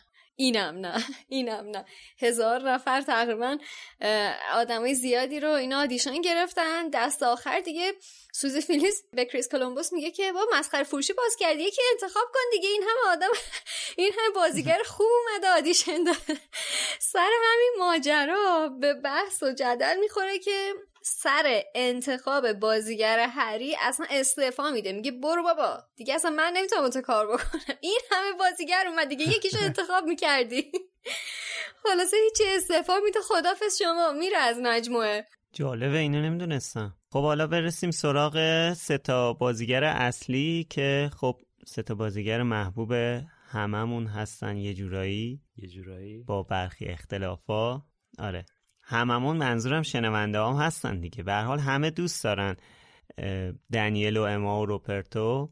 آره ماجرای انتخاب شدن هر کدومشون هم یه جذابیت جالبی واسه خودش داره یه داستان بانمکی داره. روپرت این آگهیه که راجبش صحبت کردیم و تو اینترنت می‌بینه. می‌بینه کتاب هری پاتر هم خونده بعد با خودش میگه خب من ginger م چرا apply نه؟ چرا درخواست ندم واسه رون بابا من پاشم برم جزء خانواده ویزلی میشم چرا که نه؟ هیچی شروع می‌کنه اون tape ه که خشایار گفت و ضبط می‌کنه میفرسته واسهشون که بعد از یه مدت هم درخواست می‌گیره که پاشو بیا اینجا حضوری audition بده. چقدر خلاصه کردی. این روپرت تعریف می‌کرد می‌گفت اول عکس فرستادم از خودم.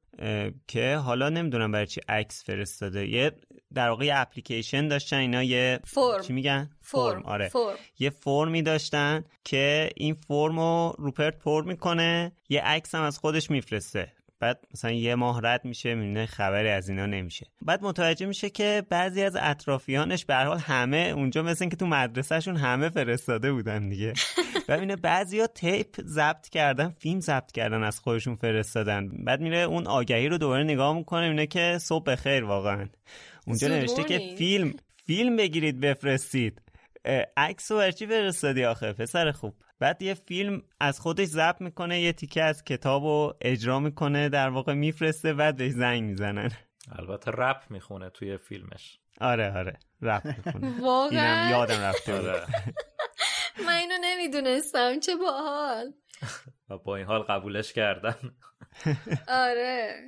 خلاصه پا میشه حضوری میره اونجا وقتی هم که میره دیگه ستارش می‌گیره اینا رو. میگن که اصلا با این یه نمک خاصی توش داره و خیلی بامزه می‌تونه رونو بازی خوبه. بکنه. آره. همین. تموم شد. بفرمایید شما نقش آقای رون. بعدی. آره میگه که کریس کولومبوس می‌گفت که قیافش در واقع خیلی تأثیر گذار بود. اون نمکی که داره حالا به قول شادی چون که اصلا اینا بیشتر به شخصیت دقت می‌کردن تا اینکه به شباهت بخوان دقت کنن. دقیقا. اینکه ببینن که خب اینو مثلا قراره که چندین سال باهاش در واقع این می‌خواد بزرگ بشه دیگه با این شخصیت. بله. بنابراین بعد این بیشتر شخصیت شبیه مثلا رون باشه تا اینکه حالا شباهت ظاهری بیشتر داشته باشه. مثلا یکی از چیزایی که خب رون خیلی داره که خیلی در موردش صحبت میشه ککومکیه که صورتش داره و اینکه میگه قدش بلنده. ولی خب روپرت این چیزها رو خیلی نداره ولی شخصیتا واقعا خود رونه. آره. آره این چیزایی که میگه وجود داره تفاوتایی که بازیگر با شخصیت رون داره از لحاظ ظاهری هم چیزایی که گفتی تو هستش ولی واقعا اینا ترجیح دادن که اون شباهت رو یه مقداری چشم پوشی بکنن تا اینکه خود کاراکتر بتونه خوب از در بیاد رون باشه. آره. جالبه روپرت می‌گفت که موقعی که رفتم اونجا واسه آدیشن یه چند نفر مثلا 20 نفر بچه همسن من بودن که همه مثلا اینجوری چیز جینجر بودن, بودن. آره همه عین هم. و استرس گرفته بودن ویزلی تشکیل دادن. آره. برای نقش هرماینی اینا دوباره کلی میگردن و اینا کسی رو پیدا نمی‌کنن. همزمان توی مدارس هم در واقع مدارس بازیگری فکر می‌کنم چون همه مدارس که نمیشه یا میشه.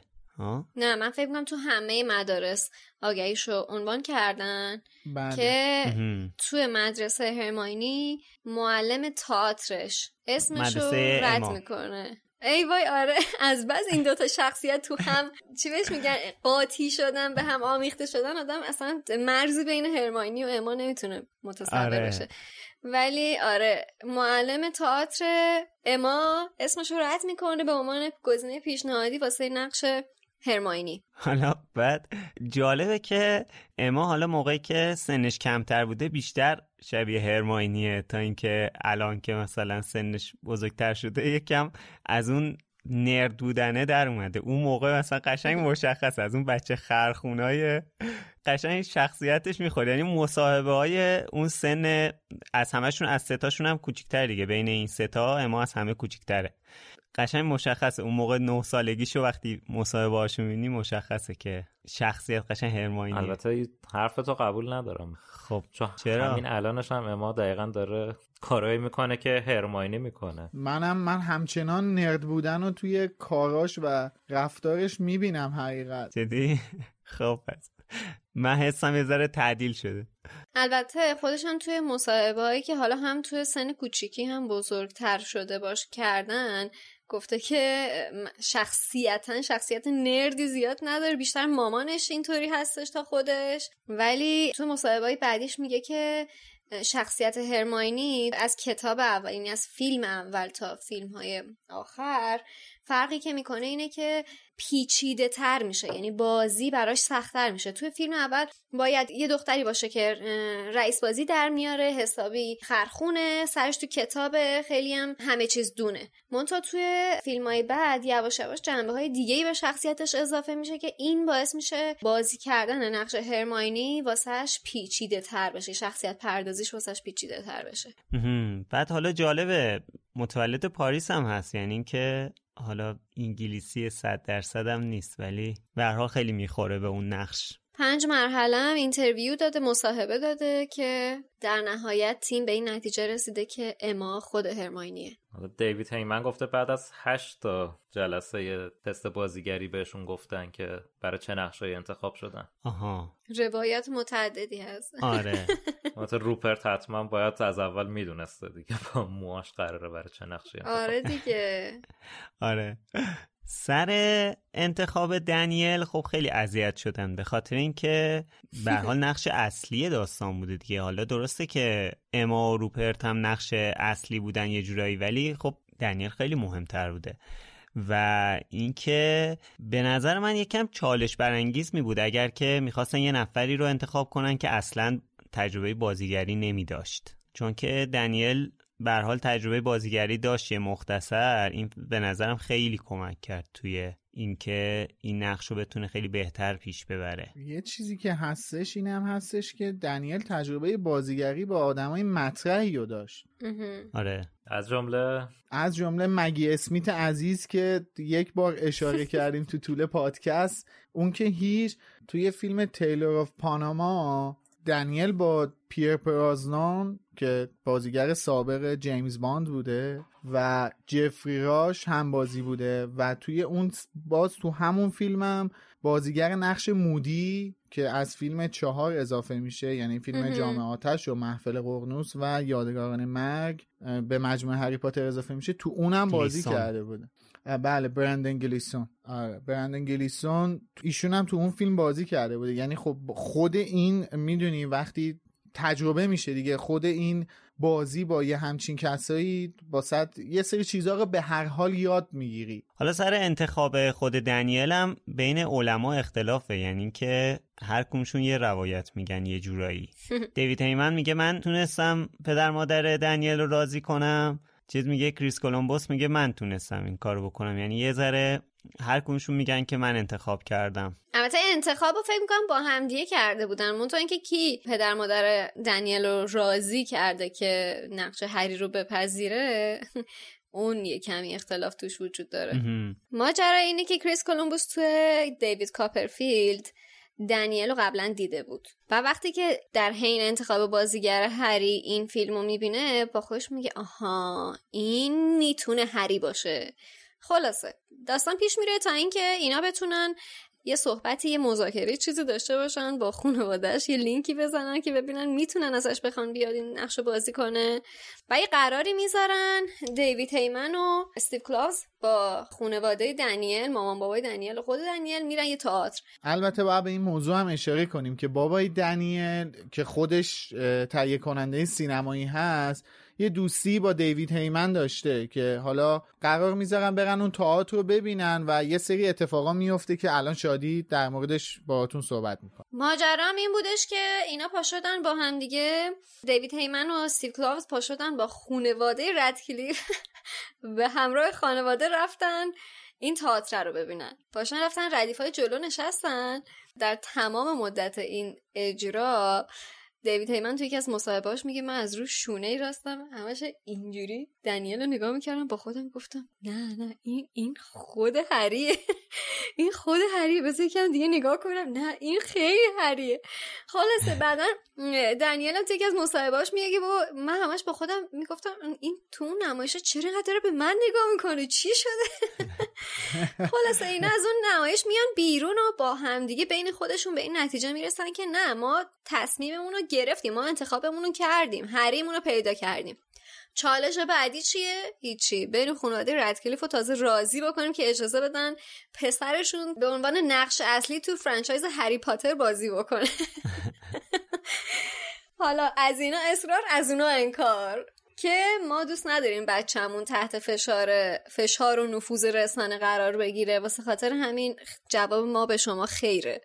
اینا هم دیدن که نمیشه. اومدن با هم دیگه صحبت کردن گفتن آقا ما باید اینو رازیش بکنیم. در نهایت اینجوری تموم شد که به خانوادش قول دادن که ما قول میدیم. ما تضمین می‌کنیم که بچه شما از این چیزی که دارید میگه در امان میمونه از نفوذ رسانه و تاثیرش در امان بمونه. حالا اینکه چقدر اینا تونستن سر قولشون بمونن و دیگه زمان می‌تونه مشخص بکنه. زمان مشخص کرد البته. برای دنیل چالش زیاد اتفاق افتاد. آره. ماجرای اعتیادش به الکل سر فیلم شیش ولی در کل نسبت به بقیه بازیگرای کودک که بخوایم مقایسه کنیم از همه موفق تر بود. موفقیت از نظر سینمایی نمیگم از نظر زندگی شخصیش میگم که چقدر رسانه ای بشه و اذیت بشه و نتونه خودشو کنترل کنه. تا همین الانش هم همه بازیگرایی که همراه با دنیل بودن میگن خیلی خوش اخلاق و با شخصیت و درست حسابیه. آره پسر شوخی هم هست. آره. هم اون بچه که بود کلا شیطنت های خاصی داشت الان هم یه مدل شیطنت هایی داره که تو همه مصاحبه هایی که می‌بینی خیلی آدم بزلگوییه. و کلا مأخوذ به حیاس ولی.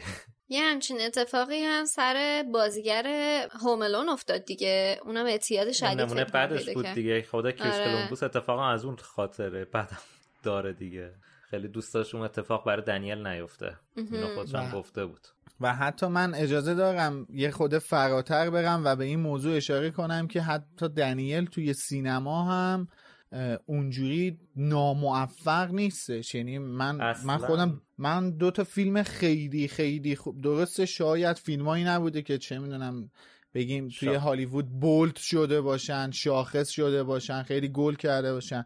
ولی من یکی فیلم جانگل یا همون جنگلش رو خیلی دوست داشتم چون واقعا خیلی خوب بازی کرده بود دنیل. یه فیلم فوقالعاده چالش برانگیز و سخت بود و واقعا دنیل خیلی خوب بازی کرده بود. یه دونه هم این فیلمش بود که از زندان فرار می‌کنه. اسمشو یادم نمیاد. همین این یکی دو سال پیش بود. اونم فیلم خیلی خوبی بود. اونم دوست داشتم.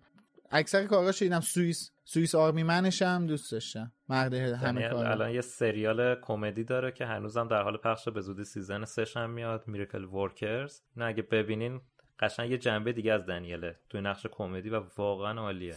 چه باحال من نمی‌دونستم. خیلی هم سریال کوتاهیه. میگم من حتی تو عرصه بازیگری هم به نظرم خیلی چندان ناموفق نبوده. لاقل از اما و روپرت که موفق تر بوده. آره.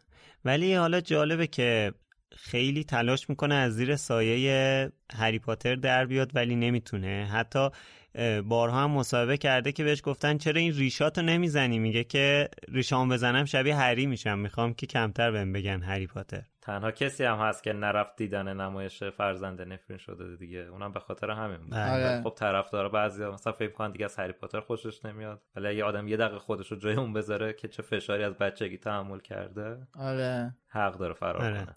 بعد اه، خب یه چیزی هم که هستش ببین این یه چجوری بگم یه مقوله که واسه همه franchise ها اتفاق میفته مثلا تو ببین با بیشتر میشه گفت 80 درصد بازیگرایی که مثلا جیمز باند رو بازی کردن بعد از اینکه از مجموعه جیمز باند جدا شدن بازیگرای موفقی نبودن. حالا ما مثلا شون کانری رو اگه فاکتور بگیریم بقیهشون همچین بازیگرای خیلی خاص و موفقی نبودن. یا همین بازیگر Home Alone که الان خودت اشاره کردی. بازیگر سه‌گانه بازگشت به آینده اصلا fade شد. بعد از اینکه خب بعد از اون من سه در تا مثال نقض بزنم. مثال نقض مثال نقض بزنم. متاسفانه متاسفانه متاسفانه آقای رابرت پتینسون. چی شده؟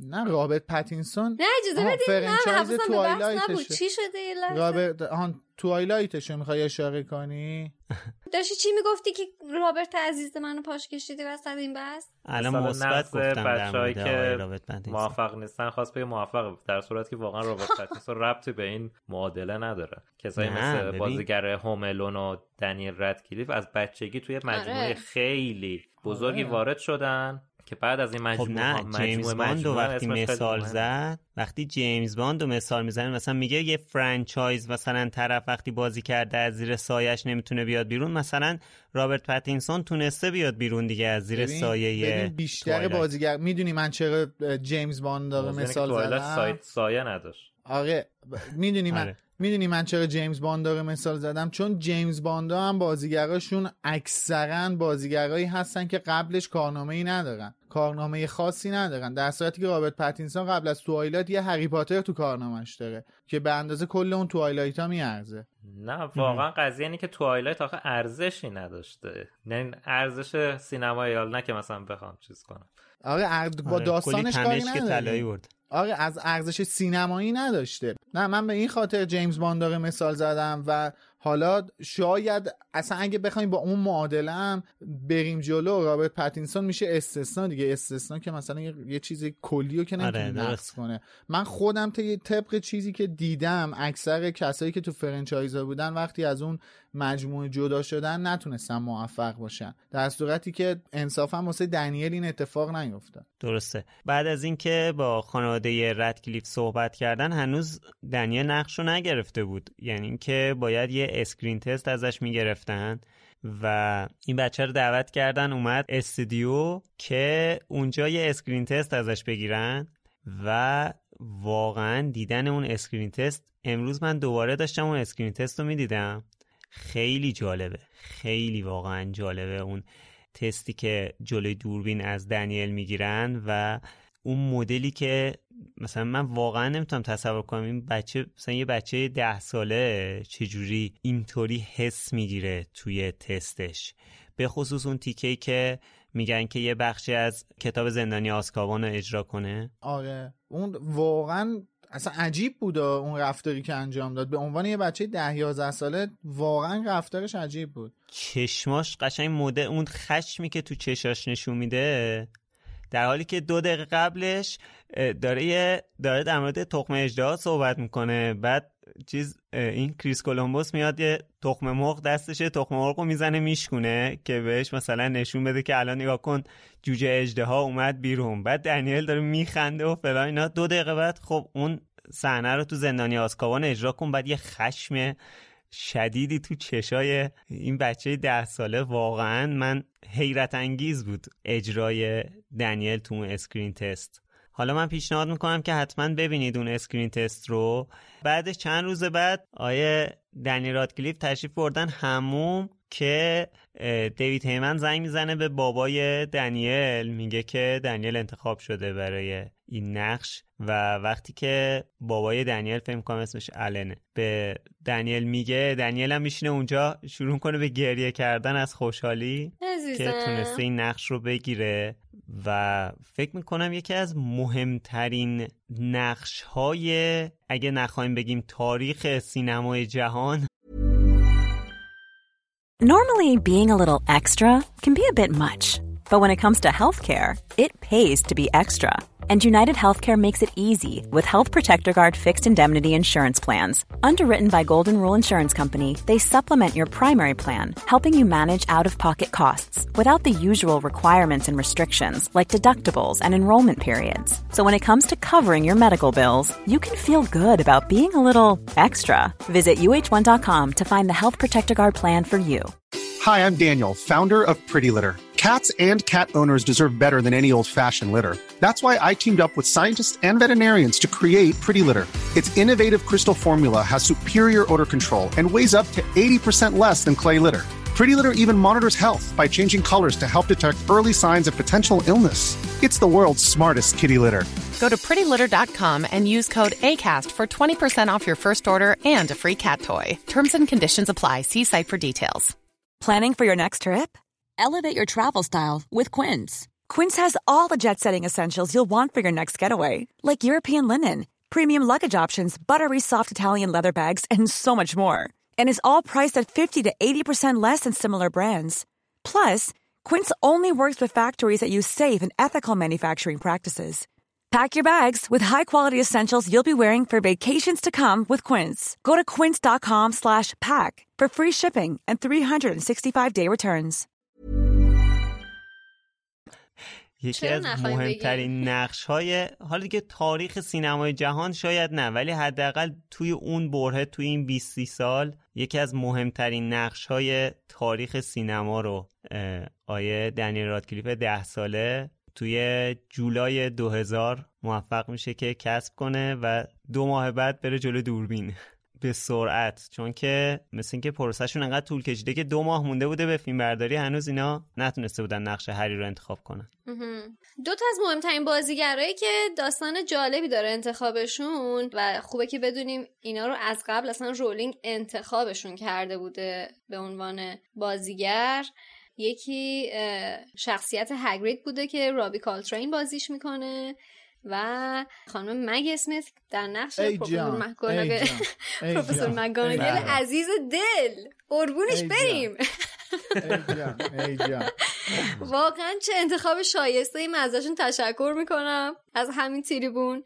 منتها یه موضوع جالبی که بعد نیست بدونیم اینه که برای نقش هگرید یه نفر دیگه هم کاندید شده بوده. بله. رابین ویلیامز کاندید شده بوده برای این نقش که خیلی هم اصرار داشته که این نقش بازی کنه ولی به همون علتی که بچه ها گفتن که رولینگ تاکید داشته که حتما عوامل و بازیگرها از بریتانیا باشن و British باشن از گزینه ها حذف شده و رابی کلترین عزیز نقش اصلی رو گرفته نقش هگرید رو داشته. دقیقا فیلم قبلی کریس کولومبوس Bicentennial Man بوده یا مرد دویست ساله که یه فیلم خیلی بلندی هم هست و نقش اصلیشو رابین ویلیامز بازی می‌کنه و خیلی از اون همکاری با کریس کولومبوس خوشحال بوده. طبق چیزی که خودش گفته جز یکی از بهترین کارهایی که انجام داده و و فکر می‌کنم این عامل هم خیلی تاثیر داشته توی اینکه رامین ویلیامز انتخاب بشه یا دوست داشته باشه توی این مجموعه کار کنه. قطعا. خب بازیگر شایسته ای هم هست واقعا نباید اینو بود. نادیده یعنی بود البته. بله متاسفم آره خدا بیامرزدش. سر انتخاب الن ریکمن به عنوان پروفسور سنیپ که چه بازیگر شایسته ای هست؟ هم یه سری چالش وجود داره. آه واقعا باورت میشه بعد از این همه سال نمی‌تونم باور بکنم که الان ریکمن فوت کرد. اصلا نمی... تو کتم نمیره واقعا هیچ جوره. نه باورمون نمیشه. واقعا تو کتم نمیره. بگذاریم اصلا دوست ندارم روی نقطه تمرکز کنیم. بگذاریم. یه سری چالش داشتن. اومدن پا شدن رفتن بردن شام. گفتن که آقای ریکمن عزیز الان نازنین شما تشریف بیارید کباب دادن گولش بزنن. آره بردن شام گفتم بیا و این پروفسور اسنیپ بازی کن. این خیلی خوبه. این خیلی به تو میاد. خوراک نه اصلا من بازی نمی کنم دلیلش هم خیلی جالب بوده. دلیلش بوده که چون که نقش منفی و نقش شرور رو قبل از اون بازی کرده بوده یه جورایی یه جورایی به خودش قول داده بوده که این دفعه دیگه نقش منفی بازی نمی‌کنه. صاف اومده پروفسور اسنیپ بهش پیشنهاد دادن. خلاصه این بردن شام گفته الا بلا اصلا نه. جواب من منفی خدافز شما. ولی یه طوری شده که هیچ کسی متوجه نشده چی شده. دو روز بعدش تماس گرفته گفته من هستم. الان ریکمن قبل از هری پاتر فکر می‌کنم این که گفته بوده یکی دو تا نقش منفی رو بازی کردم و نمی‌خوام بازی کنم. یکیش فکر می‌کنم مال 1988 بوده که فیلم دای هارد بوده و عملا نقش اول منفی داستانو داره توی اون فیلم. دومیشم رابین هود کوین کسنره یعنی اون فیلم رابین هودی که کوین کسنر بازی کرده این نقش کلانتر ناتینگهامو داشته که اونم باز عملا نقش منفی اصلی فیلم بوده باز. آقا شما قبول کن نقش منفی خوب بازی می‌کنی دیگه برادر من. بهش میاد دیگه. البته یه چیزی هم بگم انصافا نقش عاشقای بدبختم خوب بازی می‌کنه. یعنی خدا رحمتش کنه. من الان همین الان می‌خوام به یه فیلم دیگهش اشاره کنم فیلم Sense and Sensibility ه که با اما تامسون و کیت وینسلت بازی کرده و واقعا نقش عاشق بدبخت اون تو بازی می‌کنه. اون یعنی تقصیر اصلا- این اه، هنرمند و بازیگر عزیز نیست. تقصیر خانم جین آستینه که کتاباشو اینجوری می‌نویسه. ماشاءالله خانم رولینگ هم که از مریدان خانم جین آستن بوده. نویسنده ای که نویسنده باشه خب جین آستین رو دوست داره البته. همیشه گفتم از خوش سلیقگیش آره. حالا قبل شروع بازیش با رولینگ که دیدار قطعا داشته ولی اینجوری که من تو اینترنت دیدم اون نکته ای که اکثر طرفدارا می‌دونن که جو رولینگ به الن ریکمن یه سری نکات کلیدی داستان رو گفته مال بعد از فیلم تالار اسرار بوده که با این کار رولینگ می‌خواسته باعث بشه الن ریکمن به ادامه نقشش راضی بشه. چون می‌خواسته گویا نقشش رو ترک کنه. ریچارد هریس هم نوه‌ش اصرار می‌کنه بهش که نقش رو قبول کنه دیگه. اکثر این بازیگرا نوه‌ها و بچه هاشون بودن که نقش خیلی زیادی داشتن برای اینکه اینا نقشاشون رو قبول کنن. البته واسه ریچارد هریس اگه نتیجهش هم اگه چیز می‌کرد خیلی دور از ذهن نبود. بنده خدا خیلی سنش بالا بود.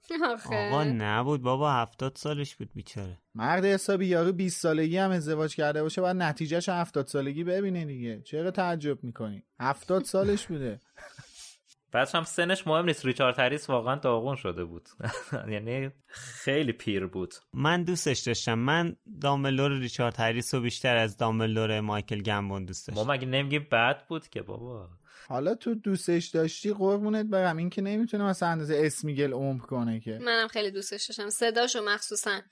موضوع اینه که این شرط نوش هم بگیم چی بوده دیگه نوش بهش گفته که یا میری دامبلدور رو بازی می‌کنی یا تا آخر عمر دیگه اصلا با حرف نمی‌زنم دیگه آره. خود دانی تکلیف تو دیگه من نمی‌دونم بعدم ببینم اینا چرا انقدر کلاس میذاشتن واسه بازی کردن توی همچین فرانچایزی بابا باشه بیا بازی کن دیگه. اولا که یه چیز مال بچه ها بوده مثلا اصلا شناختی نداشتن یا اینکه آره. بعضا حالا به جز دامبلور نقشاشون کوتاه بوده بازم نقش خیلی تاثیرگذاری داشتن الان هر دو نفر این شخصیتی که راجبشون صحبت کردیم ریچارد هریس خودش میگه من بزرگترین مشکلم این بود که این مجموعه خیلی طولانیه و این. تعهدی که من بخوام بدم برای این همه کتاب کار خیلی سختیه برام که تاریخ نشون داد که حق با ریچارد بود. آره. یکی دیگه از بازیگرایی که داستان پیوستنش به مجموعه جالب بوده تام فلتون بوده که وقتی که پا شده اومده آدیشن بده اصلا کتابای هری پاتر نخونده بوده. اون وقت پا شده بیاد تو مجموعه فیلمش آدیشن بده که من بازی بکنم. خلاصه ولی خوبه که اشاره بکنیم قبل از این فکر می‌کنم بچه ها تجربه بازیگری داشته تام فلتون درسته؟ بله بله داشته. اول پیشنهاد دادن که بیا... یعنی اول فکر می‌کردن که نقش هری رو بهش بدن بعدا دیدن که این ماجرای رنگ کردن موهاش و اینا خیلی چالش میشه توی همه فیلم. بعدا که بیشتر روش فکر کردن دیدن که خیلی می‌تونه ملفای خوبی باشه. و واقعا هم می‌بینیم چقدر سربلند از این امتحان بیرون آره. اومد و ترکوند. ملفای فوق‌العاده‌ای بود. جالبه می‌گفت که موقعی که رفتیم اونجا رفتم می‌خواستم برای تست پرسیدن که کدوم قسمت کتاب از همه بیشتر دوست داری. بعد خب من کتابو نخونده بودم دیگه. بعد دیدم که بقیه گفتن که گرینگوتس منم گفتم گرینگوتس اصلا نمی‌دونستم چیه. خالی بسته. حالا جالبه که شما از بین کل بازیگرهای این franchise اگر صفحه های اینستاگرامشون رو دنبال کنی فقط تام فلتونه که هنوز انگار تو دنیای هری پاتر داره زندگی می‌کنه آره من بعد دنیل تام فلتون خیلی دوست دارم واقعا خیلی بچه دوست داشتنی و خیلی. باحاله خیلی آره. ببینم باحاله. بچه بعد از. هری پاتر چیز دیگه این چیز یعنی فیلم فعالیت قابل بله. توجهی توی کارنامه‌اش سریال. فلش رو جدیدن بازی کرده مثل این که Rise of the Planet of Apes هم خیلی آره. معروف بوده جز به اثرش. بیشتر آقای تام فلتون داره واسه خودش جهانگردی می‌کنه و آهنگ می‌زنه. هیپی شده برای خودش. و الان صفحه اینستاگرامش رو دنبال کنید بعضی موقع یه سری عکسایی که می‌ذاره اصلا متوجه نمیشین که این همونه یعنی انقدر عوض شده از نظر شکسته شده بدبخت به خودش نمی‌رسه بچه کجا شکسته شده به این و به. نظرم بهتره که اینم بهش اشاره کنیم که با جیسون آیزاکس که بازیگر نقش پدر دریکو بوده فوقالعاده رو ارتباط دارن و جفتشون دیوونه دنیای هری پاترن همچنان یعنی مثلا یه live. می‌ذارن کارهای هری پاتری دیوونه بازی و مسخره بازی های عجیب غریبی در میارن. یه چالش گذاشته بود چند ماه پیش که بیاید ویدیو بفرستید بگید پاتر و همه ویدیو میفرستادن live میذاش باهاشون اه، میومدن فقط اینجوری پاتر پاتر می‌کردن. پاتر. آره. بعد اصلا دیوونه خوبیه. حالا جالبه. اینکه حالا شادی میگه که یکی از دلایلی که به خاطر برای نقش هری انتخابش نکردن به خاطر اینکه بعد موهاشو رنگ می‌کردن من فکر کنم که اگر که مجبور شدن موهاشو مشکی کنن خیلی بهتر بود تا وضعیت الان. به خاطر اینکه اون موهاش بلوند بوده ولی انقدر روشن نبوده و مجبور بودن که همش موهاشو دکلوره کنن. و این موهاشو توی اون ده سال واقعا داغون کرده. یکی از. دلایل که الان کلی موهاش ریخته به خاطر این بوده که سر فیلم های هری پاتر خیلی موهاشو همیشه داشتن رنگ موهاشو کم می‌کردن کم رنگ می‌کردن. البته من اینجا تو پرانتز بگم اگر مشکی پرکلاقی هم می‌کردن تاثیرش از دکولورو بدتر بوده ولی احتمالا اگه هری می‌شده فقط قهوه‌ای می‌کردن موهاش آره. خب بریم سر بازیگر بعدی بازیگر پروفسور کویرل یعنی ایان هارت که جالبه بدونید این بازیگر صدای ولدمورت هم بازی کرده. بر من خیلی جالب بود. این قسمتش رو نمی‌دونستم. بعد یه چیز می‌دونید که اگر ایان هارت نقش کویرل رو بازی نمی‌کرد چه جایگزین دیگه ای جاش بود برای نقش؟ دیوید تیولس اه، که بعدا ما به عنوان ریموس لوپین توی مجموعه میبینیمش. اوه من. نمی‌دونستم خوب شد که جای کویرل بازی نکرد درسته؟ خوب می‌شد بهش میاد به خاطر اینکه توی فارگو این نقش خیلی اعصاب خورد کن داشت. و فوق یعنی نشون العاده داد که چقدر این آدم هنرمنده. یعنی بر قبلش هم آدم می‌دونست هنرمنده ولی خب دیگه. اصلا مشخصه این آدم چقدر هنرمند. و بعد مشخصه که اصلا تجربه اساسی تئاتر داره. یعنی مشخصه آره. این بازیگر بازیگر تئاتره. خیلی توانمنده. این نکته در مورد یان هارت هم صدق می‌کنه ها. یان هارت هم. بازیگر یعنی focus اصلیش تو تئاتره ولی من قبل از این سریال فارگو که الان امید اشاره کردم خیلی دیوید ترفلیس رو دوست داشتم. من ندیدم اونو. و وقتی اون سریال رو دیدم وحشتناک اصلا بیشتر خوشم اومد ازش. اصلا یه کارهای عجیب غریبی تو اون سریال می‌کنه. میگی بابا این, این دیگه چه اعصاب موجودیه. آره. اصلا متنفر کار میشه ازش. نقش سایکوه؟ دقیقا. یه مجرم خیلی روانی. اوه اوه خیلی. ببینم پس حتما. بعد انقدر قشنگ اینو بازی کرد. حالا خلاصه من خیلی خوشحالم که نقش کویرل رو نگرفت که بعدا بتونیم به عنوان لوپین بیشتر ببینیمش توی مجموعه. خیلی لوپین آره. خوبیه. اونجا استاد دفاع در برابر جادوی سیاه نشد. دو سال بعد شد. آره. نکته زیبایی بود. اومد پیش دامبلدور. آدیشن داد که من می‌خوام استاد دفاع در جادویسیه حالا که صحبت از آقای ایان هارت شد می‌خواستم بگم که من واقعا من بازیشو دوست داشتم و واقعا حیف که یه نقشی رو بازی کرد که همونجا تموم شد. یعنی که توی بقیه کتاب ها ادامه نداشت. بازیگر شایسته ای بود. و حالا یه اشاره هم کردیم توی اپیزود پنج. یعنی من اشاره کردم به آقای جان هارت که اونجا اشتباه گفتم یان هارت که بازیگر آیه اولیوندر بود و ایشون هم چه بازیگر شایسته ای واقعا. آره کریس کولومبوس هم گفته بود که انتظار نداشته بود که نقش رو قبول کنه برای اینکه خیلی کوتاه بوده. ولی بعد از که باش صحبت کردن فهمیدن که اون خودش طرفدار هری پاتره و راحت قبول کرده که نقش رو بازی کنه. دمش گرم آدم فرهیخته یا جان خیلی هارت؟ آدمه خدا رحمتشون کنه. واقعا. آره خیلی آدم واقعا خدا فرهیخته و بیامرزی گفتیم تو این اپیزود.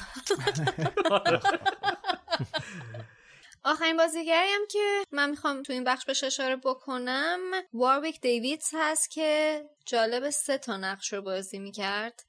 یکی پروفسور فلیتویک یکی متصدی بانک گرینگوتس جنی که از هری کلیدشو خواست. نه. نه نه نه نه نه. نه نه آه نه. آه بله بله. آره, آره. بله بله. و البته صدای گریپوک این سه تا نقش رو تو این فرانچایز یه نفر بازی کرده. بر من خیلی جالب بود که سه تا نقش رو یه آره. نفر بازی کرده. بازیگر گریپوک هم اتفاقا خدا بیامرزه. بله. شنونده های مادرم بی زحمت. آخر این اپیزود یه حمد و قول و بلا بفرستم. یه کاسه حلوا بخورید پنج شنبه شب.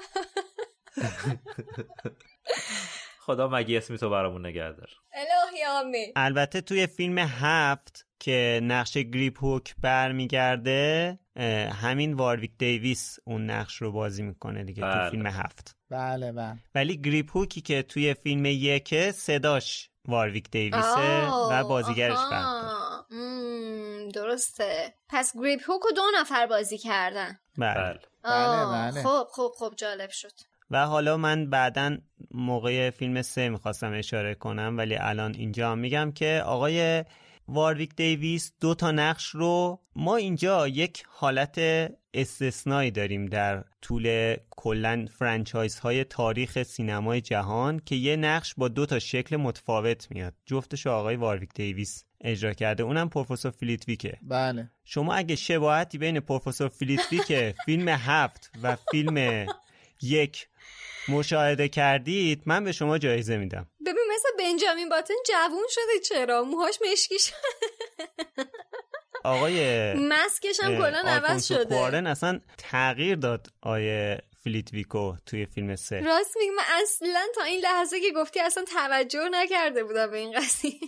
فلیتویک سنگ جادو خیلی پیره. خیلی تغییر چهره توی بین فیلم تالار اسرار و زندانی آزکابان خیلی عوض شده. حتی توی حقیقان و هرمانی یعنی آره. طراحی گیریم این سه آره. نفر هم حتی عوض شده حالا تعداد بازیگرایی که واسه این فیلم انتخاب شدن خیلی زیادن و حالا توی برای فیلم های بعدی هم می‌تونیم در موردشون صحبت کنیم توی اپیزود بعدی هم که مثلا در وقتی نقشاشون رو می‌بینیم می‌تونیم می‌تونیم خیلی مختصر در موردشون صحبت کنیم ولی یکی از محبوب ترین شخصیت ها و بازیگرهای این فرانچایز هم آیه متیو لوئیسه که نقش نویل رو بازی کرده و خیلی طرفدار داره. چه بازیگر جذابی واقعا.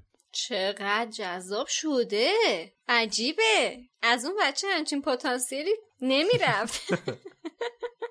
متیو لوئیس فکر می‌کنم بین چهار بین چند تا بازیگری که حالا همسنن از همشون کار قبل از هری پاتر کارنامه درخشانتری داشته. یعنی چهار پنج تا سریال بازی کرده بوده.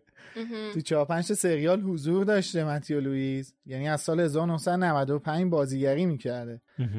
چه جالب. ببین فن خیلی شدید هری پاترم بوده ها. اساسی. متیو لوئیس هم طی سالیانی که حالا هری پاتر فیلم برداری میشه خیلی تغییر می‌کنه. آره. یعنی شما نویل فیلم یک و دو با نویل به قول خشیا فیلم یادگاران مرگ اگه مقایسه کنیم کاملا عوض شده. توی فیلم یک و دو یه پسر توپلی گوگولی مگولیه. دقیقا.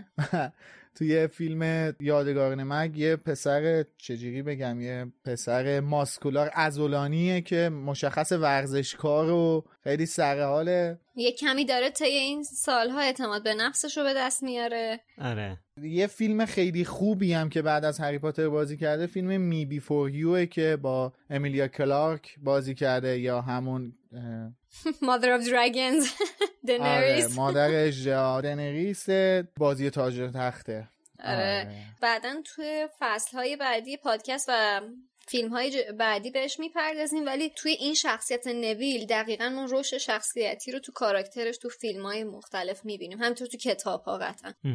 حالا اینو اینجا اشاره کنم که اول برای نقش نویل دیون موریو که نقش شیمس رو بازی کرد در نظر داشتن ولی بعدش تصمیم گرفتن که متیو لوئیس نقش نویل رو بازی کنه و دیون نقش شیمس رو بازی کنه. بهتر شد.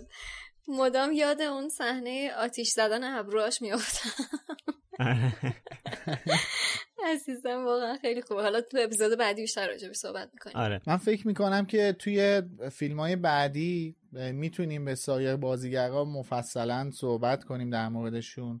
بازیگرایی مثل دادلی و کراب و گویل و یا دین توماس و غیره می‌تونیم توی فیلم های بعدی هم در موردشون صحبت کنیم چون ممکنه که اپیزودمون یه مقدار بیش از اندازه طولانی بشه. آره. خب بخش بعدی صحبت هم در مورد فیلم برداری و لوکیشن هاست. معروف ترین استودیوهایی که هممون می‌شناسیم استودیو وارنر براز به اسم لیویسدنه که تو انگلیس قطعا. بعد خود هاگوارتس هم که قبلا فکر کنم تو اپیزودا گفتیم که جای مختلف فیلم برداری شده. که مهمترینش کلیسا بوده و کتابخونه های مختلف و هر تیکش رو یه جا فیلم گرفتن. آکسفورد هم بوده فکر می‌کنم. آره تو آکسفورد هم آره. لوکیشن هم آکسفورد بوده اصلا فکر می‌کنم که Great Hall تو آکسفورد بوده. نه نه Great Hall و که ساختن. نه Great Hall تو استودیو بوده. حالا البته هاگوارتس توی فیلم اول که با بقیه فیلم ها فرق داره به خصوص نمای کلی که از هاگوارتس توی صحنه ورودی بله. نشون میدن تماما دیجیتاله که بر اساس یه مدلی که مدل واقعی که ساخته بودن اونو دیجیتالایزش کردن درست کردن. ولی برای فیلم های بعدی خیلی خوب تر و بهتر و با جزئیات دقیق تری هاگوارتس رو درست کردن و دیگه انقدر کامل دیجیتالی نبوده. آره حالا که اینو گفتی بعد به آقای اسوارد کریگ اشاره کنم که حالا از قضا اولین نفری بوده که استخدام شده آقای چیز می‌گفت آقای دیوید هیمن می‌گفت اولین نفری که استخدام کردم استوارت کریگ بوده به خاطر اینکه می‌دونستم چالش طراحی صحنه بزرگترین چالشمونه در طول کل این فرانچایز. و آقای استوارت کریگ هم اسکار برده بوده کلی قبل آره از کلا یکی از خفن ترین طراحی صحنه های سینما محسوب میشین خیلی کارش درسته. بزرگترین چالشش شاید کوچه دیاگون بوده که همه مغازه ها رو ساخته و خیلی با جزئیات آیتم ها رو گذاشته. بعد همون روزم که جی‌کی رولینگ اومده برای دیدن از صحنه فیلم برداری یه روز رولینگ فقط اومده که هم روزی, روزی بوده که وارد کوچه دیاگون شده. که اونجا هم خیلی تحت تاثیر قرار می‌گیره از این جزئیاتی که ساختن. یکی از بزرگترین چالش‌هاشون دقیقا فیلم برداری توی لوکیشن های مختلف بوده که از کلیسا و دانشگاه و کتابخونه و هر جایی فکر بکنی اینا تست کردن که بتونن تو لوکیشن های مختلف هاگوارتس رو شبیه سازی بکنن. یکی از نکته که اتفاقا به نظرم خیلی جالب بود حالا تو اپیزود بعدی هم می‌تونیم بهش اشاره بکنیم ساخت صحنه پریوت درایو اول اومدن توی یه لوکیشن واقعی اونو ضبط بکنن بعدا دیدن دارن حسابی با چالش مواجه میشن. از جمله اینکه جغدا پا می‌شدن می‌رفتن این بر اون بر نمی‌تونستن کنترل بکنن. رفت آمد بوده. در نهایت بر من باورش سخت بود ولی کل پریوت درایو رو ساخته بودن و از اون به بعد تمام فیلم برداری پریوت درایو رو تو همون استودیو انجام می‌دادن. ولی فارغ از همه اینا به نظر من کاری که استوارت کریگ کرد توی این فیلم و حالا در فیلم های بعدی واقعا محشر و معرکه بود. یعنی چیزی ساخت که اصلا عجیب و غریب بود. توی یکی از مصاحبه هم میگفتش که هاگوارتس رو بر اساس یه sketch ی که خود رولینگ بهش داده بوده ساخته. از زمین کویدیچ و از کلبه هگرید بله، و بله. موقعیت جنگل ممنوع دریاچه بر اساس اون sketch ی که خود رولینگ بهش داده ساخته. آره اینو می‌گفت توی یه لابی هتل خانم رولینگ براش کشیده. همون لحظه. و اینکه می‌گفت چون که هاگوارتس یک مدرسه هزار ساله است باید بیشتر از همه از این کلیساهای جامع من برداشت می‌کردم کانسپتشو. آره. از سبک گوتیک آلمانی هم بیشتر الهام گرفتن برای ساخت هاگوارتس که بیشتر علمان های تو سبک گوتیک بیشتر علمان های کشیده و تیز و عمودی داره که اون بزرگی و به قول معروف تو اصطلاح ما بهش میگیم اروج مخصوصا تو کلیسا ها بیشتر استفاده می‌شد. اروج از زمین به آسمون رو بیشتر تدایی بکنه و نشون بده اون عظمت کلیسا رو بیشتر نشون بده. که خب بعدا توی فضاهای دانشگاهی هم بیشتر دیده شده. من فکر می‌کنم که کلا پروژه این هاگوارتسی که حالا ما تو فیلم سه چهار و به بعد می‌بینیم از اول همین فیلم یک استارت می‌خوره. ولی فکر می‌کنم انقدر سنگین بوده نمی‌رسه اصلا به فیلم یک و دو و میره که دیگه قابل بهره برداری شدنش از فیلم پریزونر آف آسکابان شروع میشه. یعنی همون زندانی آسکابان شروع میشه. چون واقعا هم مقیاس کاری که داشتم می‌کردم خیلی بزرگ بوده. آره یه مسئله که هست خب اینه که به خاطر اینکه اینا مجبور بودن که تون تون فیلم ها رو پشت هم ضبط کنن آره، به آره. خصوص اون دو سه تا فیلم اولو به خاطر اینکه بچه ها بزرگ بله. می شدن. ولی خب بعدش به خاطر اینکه تغییراتشون کمتر بوده می‌تونستن مثلا دو سال طول بکشه یه آره. فیلمو بسازن مثلا نگاه می‌کنی برای فیلم یک و دو بچه ها همون همسن نقشاشون هستن. ولی مثلا برای فیلم پنج مثلا فیلم کنم دنیل 17 سالشه داره نقشه یه بچه 15 ساله رو بازی می‌کنه. ولی خیلی مسئله نیست اونجا. کما اینکه بین فیلم یک و دو دنیل خیلی تغییر کرده. صداش عوض شده کلا. حتی تو خود فیلم یک.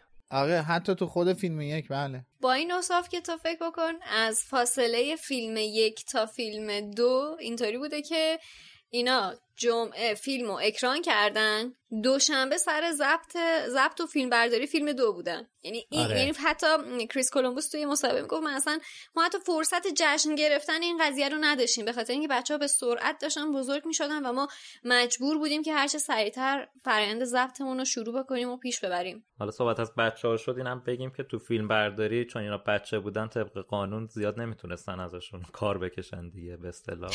آره. کودک کار می‌شد. چهار ساعت در روز می‌تونستن فیلم برداری کنن و سه ساعت در روزم اونجا همونجا کارهای مدرسه و درسشون انجام می‌دادن بچه هم حالا از شیطونیشون گفتیم اون خود دنیل مخصوصا بچه بوده خیلی اذیت می‌کرده همه رو خیلی بابا. رابی کالترین و که خب خیلی معروفه اون خاطرش که زبون گوشیشو به ترکی تغییر داده بوده و حالا اخیرا هم که خود دنیل یه سری دیگه از کارهایی که پشت صحنه می‌کرده رو گفته ولی حالا نمی‌دونم ادیتور محترم حذف می‌کنه یا نه. تو چون دقیقا تو همون سال اول خودشو مثل که زیاد داشته کشف می‌کرده پشت صحنه زیاد ماشین لباسشویی رو روشن می‌کرده. گفته مدام. والا. ای بابا. آره. با خود فرنود انگار. خیلی ارتباط داشته. با فرنود برنامه رنگین کمان اینم از مسایب. کار کردن با بچه دیگه حالا اون ویدیویی که من گفتم که آماتور هست و دیوید هیمن فیلم برداری کرده در طول فیلم برداری فیلم یک اصلا وقتی که ببینید می‌بینید که این دنیل مثلا فقط زمان فیلم برداری سر صحنه عین بچه آدم نشسته. بقیه موقع همش داره وول می‌خوره همش این ور اون ور داره همه رو رو اذیت اصلا یک آره. وضعیتی بعد دیوید هیمن هم خیلی رو. داده بهش هی چپ و راست دیگه میاد دوربین رو می‌گیره هی اصلا یه کارهای انجام میدن که واقعا آدم خیلی تحمل می‌خواد بتونه این همه بچه رو مثلا به خصوص اون موقعی که 300 تا بچه آره اونجا توی گریت هال جمع می‌کردن کودکستان بوده دیگه واقعا آره. کنه. دقیقا کودکستان وحشتناکی بوده. کریس کلمبوس سر ضبط فیلم اول یه خاطره رو تعریف می‌کنه. به نظرم خیلی جالب بود. میگه می‌خواستیم اون صحنه کلاس پرواز رو بگیریم flying lesson رو بگیریم. بعد بچه ها اومدن کنار جاروهاشون وایستادن. بعد من گفتم اکشن بعد میگه نصف این بچه ها نمی‌دونستن باید چی کار کنن. یعنی اینقدر تو باغ نبودن که نمی‌دونستن. وقتی میگم اکشن یعنی باید شروع بکنید به بازی کردن. داشتم با هم دیگه صحبت میگه اصلا تو باغ این قضیه میگه یعنی ما فقط چند هفته اول داشتیم اینا رو مجاب می‌کردیم که اینجا باید بازی کنید. وقتی میگیم اکشن وقتی بازی کردنه. وقتی میگیم این کار باید یعنی دو هفته اول فقط داشتن بهشون یاد می‌دادن که ادبیات کار کردنشون چیه. اصلا بیارنشون تو باغ. خیلی واقعا صبر و حوصله میطلبیده که البته همه عوامل بدون استثنا در مورد کریس کولومبوس اینو میگن که چقدر تو کار کردن با بچه ها صبوره چقدر وقت میذاشت و باشون کنار میومد که بتونه اون بازی های خوب ازشون بگیره. آره بعد اصلا یکی از دلایلی که اینجوری هست بخاطر اینکه خیلی, آدم خانواده دوستی بوده و. خیلی با بچه هاش وقت میگذرونده و می‌گفت که حتما جمعه ها تعطیل می‌کردیم. پا می‌شد می‌رفت آمریکا. چون زن و بچهش اونجا بودن بعد آره. دوباره دوشنبه صبح دوباره سر. ضبط تو لندن بعد مسئله که من شنیدم اینه که یکی از اصلی ترین دلایلی که کریس کولومبوس قبول نکرده که فیلم زندانی آسکابانو بسازه به خاطر اینکه گفته می‌خوام بیشتر با بچه هم وقت بگذارم و دیگه خسته شده بوده می‌خواسته حتما با خانوادهش وقت بذاره. به خاطر همین از فیلم سه انصراف میده از ساخت فیلم چه جالب. من همیشه واسم سوال بود که. چرا فیلم سه رو کریس کولومبوس نساخته؟ خیلی واسم جالب بود. یعنی فکر کردم چرا انتخابش نکردن نه، درسته. پس انتخاب خودش بوده. خب حالا تا الان در مورد قبل از پس و تولید صحبت کردیم. یعنی که تا موقع که فیلم برداری انجام شد. حالا تازه با فیلم فانتزیه با این همه صحنه های جادویی صحنه های تخیلی که هنوز تازه این قصه سر دراز دارد. یعنی اینکه تازه فیلم برداری تموم شد تازه اینا داستان دارن تا موقعی که بخوان فیلمو در واقع اکران کنن یه تدوین راحت نیست. و می‌خوایم بیشتر در مورد اینا صحبت کنیم. البته اینم بگم که به خاطر همون نکته ای که امید الان گفت که بچه ها رو خیلی نمی‌تونستن در اختیار داشته باشن نه ماه طول کشیده ساخته این فیلم فیلم برداری این فیلم.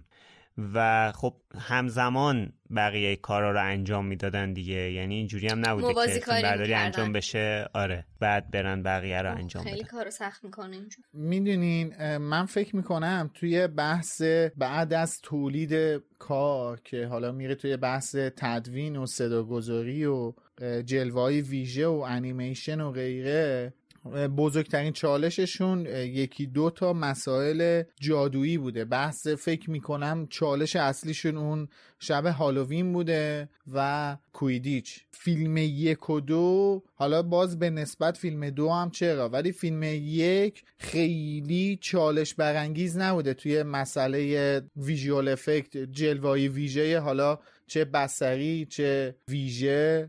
خیلی چالش برانگیز نبوده باسهشون خیلی چیز وحشتناکی نداشتن. ولی بازم توی اون دوره کاری که اونا کردن یه کار رو به جلویی بوده. توی اون دوره دو تا فیلم ساخته شد که حالا اشاره کنیم. ارباب حلقه های یک و هری پاتر یک همزمان اکران شدن. دیگه تقریبا توی بازه زمانی اکران شدن. و این دوتا فیلم توی این ژانر سینمایی یه سری نوآوری ها رو اووردن اصلا. یه سری چیزها رو مال برای ارباب حلقه که اصلا مجبور شدن یه سری چیزها رو ابداع کنن. توی هری پاتر هم یه سری چیزها رو مجبور شدن نوآوری کنن چون واقعا چالش عجیب غریبی بود. حال شما همون جاروی پرواز رو توی اون دوره بخوای حساب کنی یه چیز عجیب غریبی بوده. که به اون با اون کیفیت و با اون سبک بخوای بسازیش. مبحث بعدی که می‌خوایم بهش بپردازیم مبحث موسیقی هست که حالا من خودم خیلی علاقه دارم به موسیقی متن. حالا فرقی نمی‌کنه چه موسیقی متن فیلم بازی سریال یا هر چیزی. شخصا خیلی علاقه دارم و می‌تونم بگم یکی از مهمترین رکنای فیلم سنگ جادو موسیقی بود که جان ویلیامز واسه این فیلم تهیه کرد و ساخت که واقعا اون حس جادو رو میشه توی ملودیش حس کرد و اینکه باید اشاره بکنیم که تم هدویگ جان ویلیامز واقعا جاودانه شد. دقیقا. واقعا. اتفاقا یکی از بزرگترین تأثیر گذاری های فیلم دقیقا به خاطر موسیقی متن فیلم بود که اصلا حس و حالی که به اون فیلم داد اصلا همین موزیک متن بود که تزریق کرد بهش فوقلاده است واقعا. 89 سالشه. خدا حفظش کنه. بله بله. نه می‌خوای برای اینم خرما بدیم. این اپیزود خیلی معنوی شد. آره.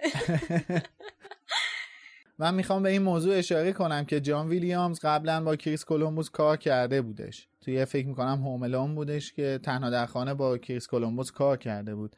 اما من دو سه سال پیش یه مستندی می‌دیدم. حالا اگه کلا به موسیقی علاقه دارین توصیه بهتون می‌کنم که این مستند رو نگاه کنین. اسم مستندش Score بود. موسیقی متن بهش میگن score. اسم مستندش Score بود که کلا اومده و تاریخچه موسیقی متن سینما رو بررسی کرده بود و یه جمله خیلی قشنگی که توی اون مستند من شنیدم میگفتش که تاریخ موسیقی متن سینما به دو قسمت تقسیم میشه. قبل از جان ویلیامز و بعد از جان ویلیامز. یعنی به زرس قاطع می‌تونیم بگیم که این بشر خیلی خیلی آدم بزرگیه و اینم باید اشاره کنیم که بیشترین نامزدی اسکار رو برای یه آدم زنده توی دنیا داره یعنی رکوردش داره. رکورد اولش دست والت دیزنیه که ایشون فوت کرده و جان ویلیامز زنده است. فکر کنم بالای 58 بار نامزد اسکار شده. حالا چند بار برده رو یادم نمیاد. سه بارش هم برای هری پاتر شده دیگه. آره سه بار هری پاترش شده و مهمترین اثرش هم جنگ ستارگان فیلم جنگ ستارگان یکه. پنج تا اسکار بود خب. 25 تا گرمی. چند تا؟ 25 تا گرمی برده 7 تا بفتا برده 5 تا اسکار برده 4 تا گلدن گلوبز برده 52 بار تو اسکار نامزد شده. وای 52 بار من خب گفتم فکر من گفته بودم 58 بار رکورددار نامینیت شدن نامزد. شدن هستن. رکورددار نام- مریل نامزد شدن بره وال- لونگ بندازه جلو آقای بله. جان ویلیامز. رکورددار نامزد شدن اه، والت دیزنیه و ایشون رکورددار نامزد شدن به عنوان یه فرد زنده است. یعنی زنده است و رکوردش من عالی. بمونه همیشه برای. مهمترین اثرش جنگ ستارگانه که انقدر این اثر توی آمریکا فاخر محسوب میشه و مهم محسوب میشه که کتابخونه یه فکر می‌کنم کنگره بود. این اثر رو به عنوان زیبایی شناسی جز آرشیوش گذاشته و معرفی کرده. فقط هم توی حوزه سینما فعالیت نمی‌کنه. مثلا می‌تونم به این اشاره کنم که موسیقی المپیک 1984 لس آنجلس رو ایشون ساخته. تم اخبار ام بی سی نیوز رو ایشون ساخته. تم اخبار شبکه استرالیا رو ایشون ساخته و اصلا کلا خیلی آدم عجیب غریبیه. دو سه نفر هستن توی دنیای سینما که اصلا وقتی اسمشون به عنوان کارگردان میاد آهنگسازشون انتخاب شده است. یکیش استیون اسپیلبرگه که یعنی وقتی استیو... اسم استیون اسپیلبرگ میاد پشت بندش به عنوان آهنگساز شما می‌تونی رو جان ویلیامز حساب کنی 148 تا یکیش آلبوم استودیویی داره. احسن. بله دیگه. خیلی آدم مهمیه و واقعا به عنوان چجوری بگم؟ به عنوان یه خدا محسوب میشه تو موسیقی متن سینما. خیلی آدم خفنیه. خوش به هری پاتر که این بهش اضافه شد. واقعا. به نظر من ایشون واقعا لایق لقب سر هست و باید من خودم شخصا احساس می‌کنم با این لقب سر به ایشون اعطا بشه. ولی نمی‌دونم تا الان کوتاهی از کردن جانب خانم شادی. بله از جانب من به ایشون اعطا میشه با شمشیر روی شونه راست و آخه آمریکاییه و اگه آم... بود آمریکاییه. آره. دادن. خب البته ما شخصیت غیر بریتانیایی هم داریم که سر گرفته لقب سر درست میگن؟ آره, آره، ولی خب داریم. ایشون توی بحث فرهنگ و هنر بریتانیا خیلی فعالیت نداشته که هم که موزیکی بسیار ارزشمند مجموعه فرانچایز هری پاتر رو ایشون ساخته. به نظر من لقب سر آره. خیلی برازنده. شده. هفت تا بفتا هم واقع داشته دیگه. بابا دیگه یا کم تو نیستش دیگه. انگلیس؟ نمی‌دونم. خانم ملکه الیزابت هر موقع که به سرکار خانم رولینگ لقب دیم دادن بله. اون زمان بعد در م- مطالبه کنید که هم از اشتباهات ملکه است. من همیشه نقد داشتم به ملکه. تعلل می‌کنه. حالا میلاد این که میگی در مورد آقای جان ویلیامز خودش این به کنار. من کلا این افرادی که موسیقی متن می‌سازن کلا آدمای مرموزی هن برام. خیلی آدمای خیلی هنرمندی محسوب میشن. یعنی یعنی موسیقی یه هنریه که برای من از نظر من خلقش یکم سخت دیده میشه. بعد من الان دارم به این فکر می‌کنم که مثلا شما همچین کتابی رو بدی به آقای جان ویلیامز و همچین موسیقی ازش در بیاره واقعا فوق العاده است. اصلا توجه داری چقدر این فرایند عجیبه از کتاب بخوای موسیقی بسازی؟ دقیقا. خیلی عجیبه. کلا فرایند موسیقی سینما به این شکل نیستش که از روی فیلمنامه آهنگساز بشینه موسیقی رو بسازه. فیلمنامه رو قطعا آهنگساز می‌خونه و در مورد شروع به تفکر و اتود زدن می‌کنه. بعد که فیلم تولیدش تموم میشه یه edit اولیه روش می‌خوره منتقل میشه به آهنگساز و آهنگساز کار اصلی رو بر مبنای اون شروع می‌کنه. البته که بوده. مثلا نمی‌تونم اینو اینجا بهش اشاره نکنم. من می‌دونم که فیلم خوب بد زشت که آهنگسازش انیو موریکونه‌ی فقید هستش. قبل از اینکه حتی فیلمنامه تموم بشه موسیقی متن این فیلم ساخته میشه. یعنی موسیقی متن فیلم زودتر از فیلمنامه تموم میشه. و اون صحنه آخر قبرستون هستش. کارگردان فقط به خاطر اینکه موسیقی متن اون صحنه چون طولانیه اون صحنه رو اونقدر طولانی گرفته که موسیقیش کم نشه. یعنی یه همچین استثناهایی هم داریم. ولی خب به صورت کلی استانداردش اینجوریه که آهنگساز بر روی edit اولیه که رو فیلم خورده آهنگو می‌سازه. آره. در تایید حرف میلاد اینو بگم حتی روند عکسش هم وجود داره من فکر می‌کنم اگه اشتباه نکنم واسه ساخت فیلم Interstellar بود که نولان یه sketch کلی از اتفاقی که می‌خواد توی فیلم بیفته بله. میگه به هانس زیمر میگه که من می‌تونم واسه تو یه صفحه کوتاه یه پاراگراف یه sketch یه ایده بفرستم و ازت بخوام که تو واسه اون موزیک بله. تولید بکنی و بعد این اتفاق میفته و بعد از تولید و ساخت موزیک اون فیلم خود فیلم اساسا ساخته میشه. یعنی ابتدا موزیک یعنی ما همیشه این مثال می‌زنیم که میگن طرف داره واسه دکمش دنبال کت میگرده. اینه اون داستانه ولی یه مثال بسیار موفق یه مثال بسیار تاثیرگذار. توی اون فیلم این اتفاق بعد از نوشته شدن فیلمنامه میفته و یه کلمه خیلی خاصی و کریس نولان به هانس زیمر میده و اون کلمه stay هست که سه تا تم داره. اصلا همین stay هانس زیمر stay کریس نولان سه تا تم داره توی Interstellar که فوق العاده است و حتی از کد مورس stay هم توی ملودیش استفاده کرده. در این حد از اون استی الهام گرفته. حالا تو صحبت موسیقی من یک نکته خیلی کوچیکی هم بگم و رد بشیم. اونم این که اینقدر به نظر من موسیقی متن تاثیر گذاره که من خودم یکی از معیارهام برای اینکه یک فیلمی رو انتخاب بکنم و ببینمش اینه که من میرم تو اپلیکیشن های موزیک soundtrack های فیلم های مختلف رو شروع می‌کنم به play کردن. اگر تحت تاثیر اون موزیک قرار گرفتم انتخاب می‌کنم که حالا برم فیلمش رو ببینم اصلا. یعنی برای من این روند عکس داره.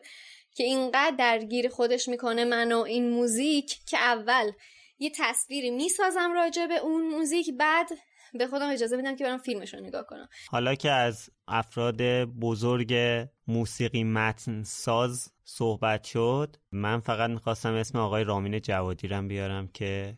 شاهکارهایی رو. ساختن بس ازت تشکر بکنم به خاطر این یادآوری خوب در کل که حالا بخوایم بحث موسیقی رو جمعبندی کنیم واقعا بدون هیچ اقراقی جان ویلیامز کار بزرگی رو واسه مجموعه فیلم های هری پاتر کرد و من واقعا تشکر می‌کنم از بقیه آهنگسازایی که توی این مجموعه فیلم ها اومدن که یه جورایی ادای احترام کردن به جان ویلیامز و اون تم هدویگ رو توی تار و پود ملودیاشون نگه داشتن و توی تمام این هشت قسمت رد پایی از اثر بزرگ جان ویلیامز رو قشنگ می‌تونیم لمس کنیم. حالا راجع موسیقی صحبت کردیم بعد نیستی اشاره بکنیم اشاره کوتاهی بکنیم به طراحی لباس که خانم جودیانا ماکوفسکی اگه درست فامیلش رو تلفظ بکنم مسئولیتش رو به عهده داشته که یکی دیگه از مواردی بوده که باعث شده این فیلم جایزه ای رو به خودش اختصاص بده.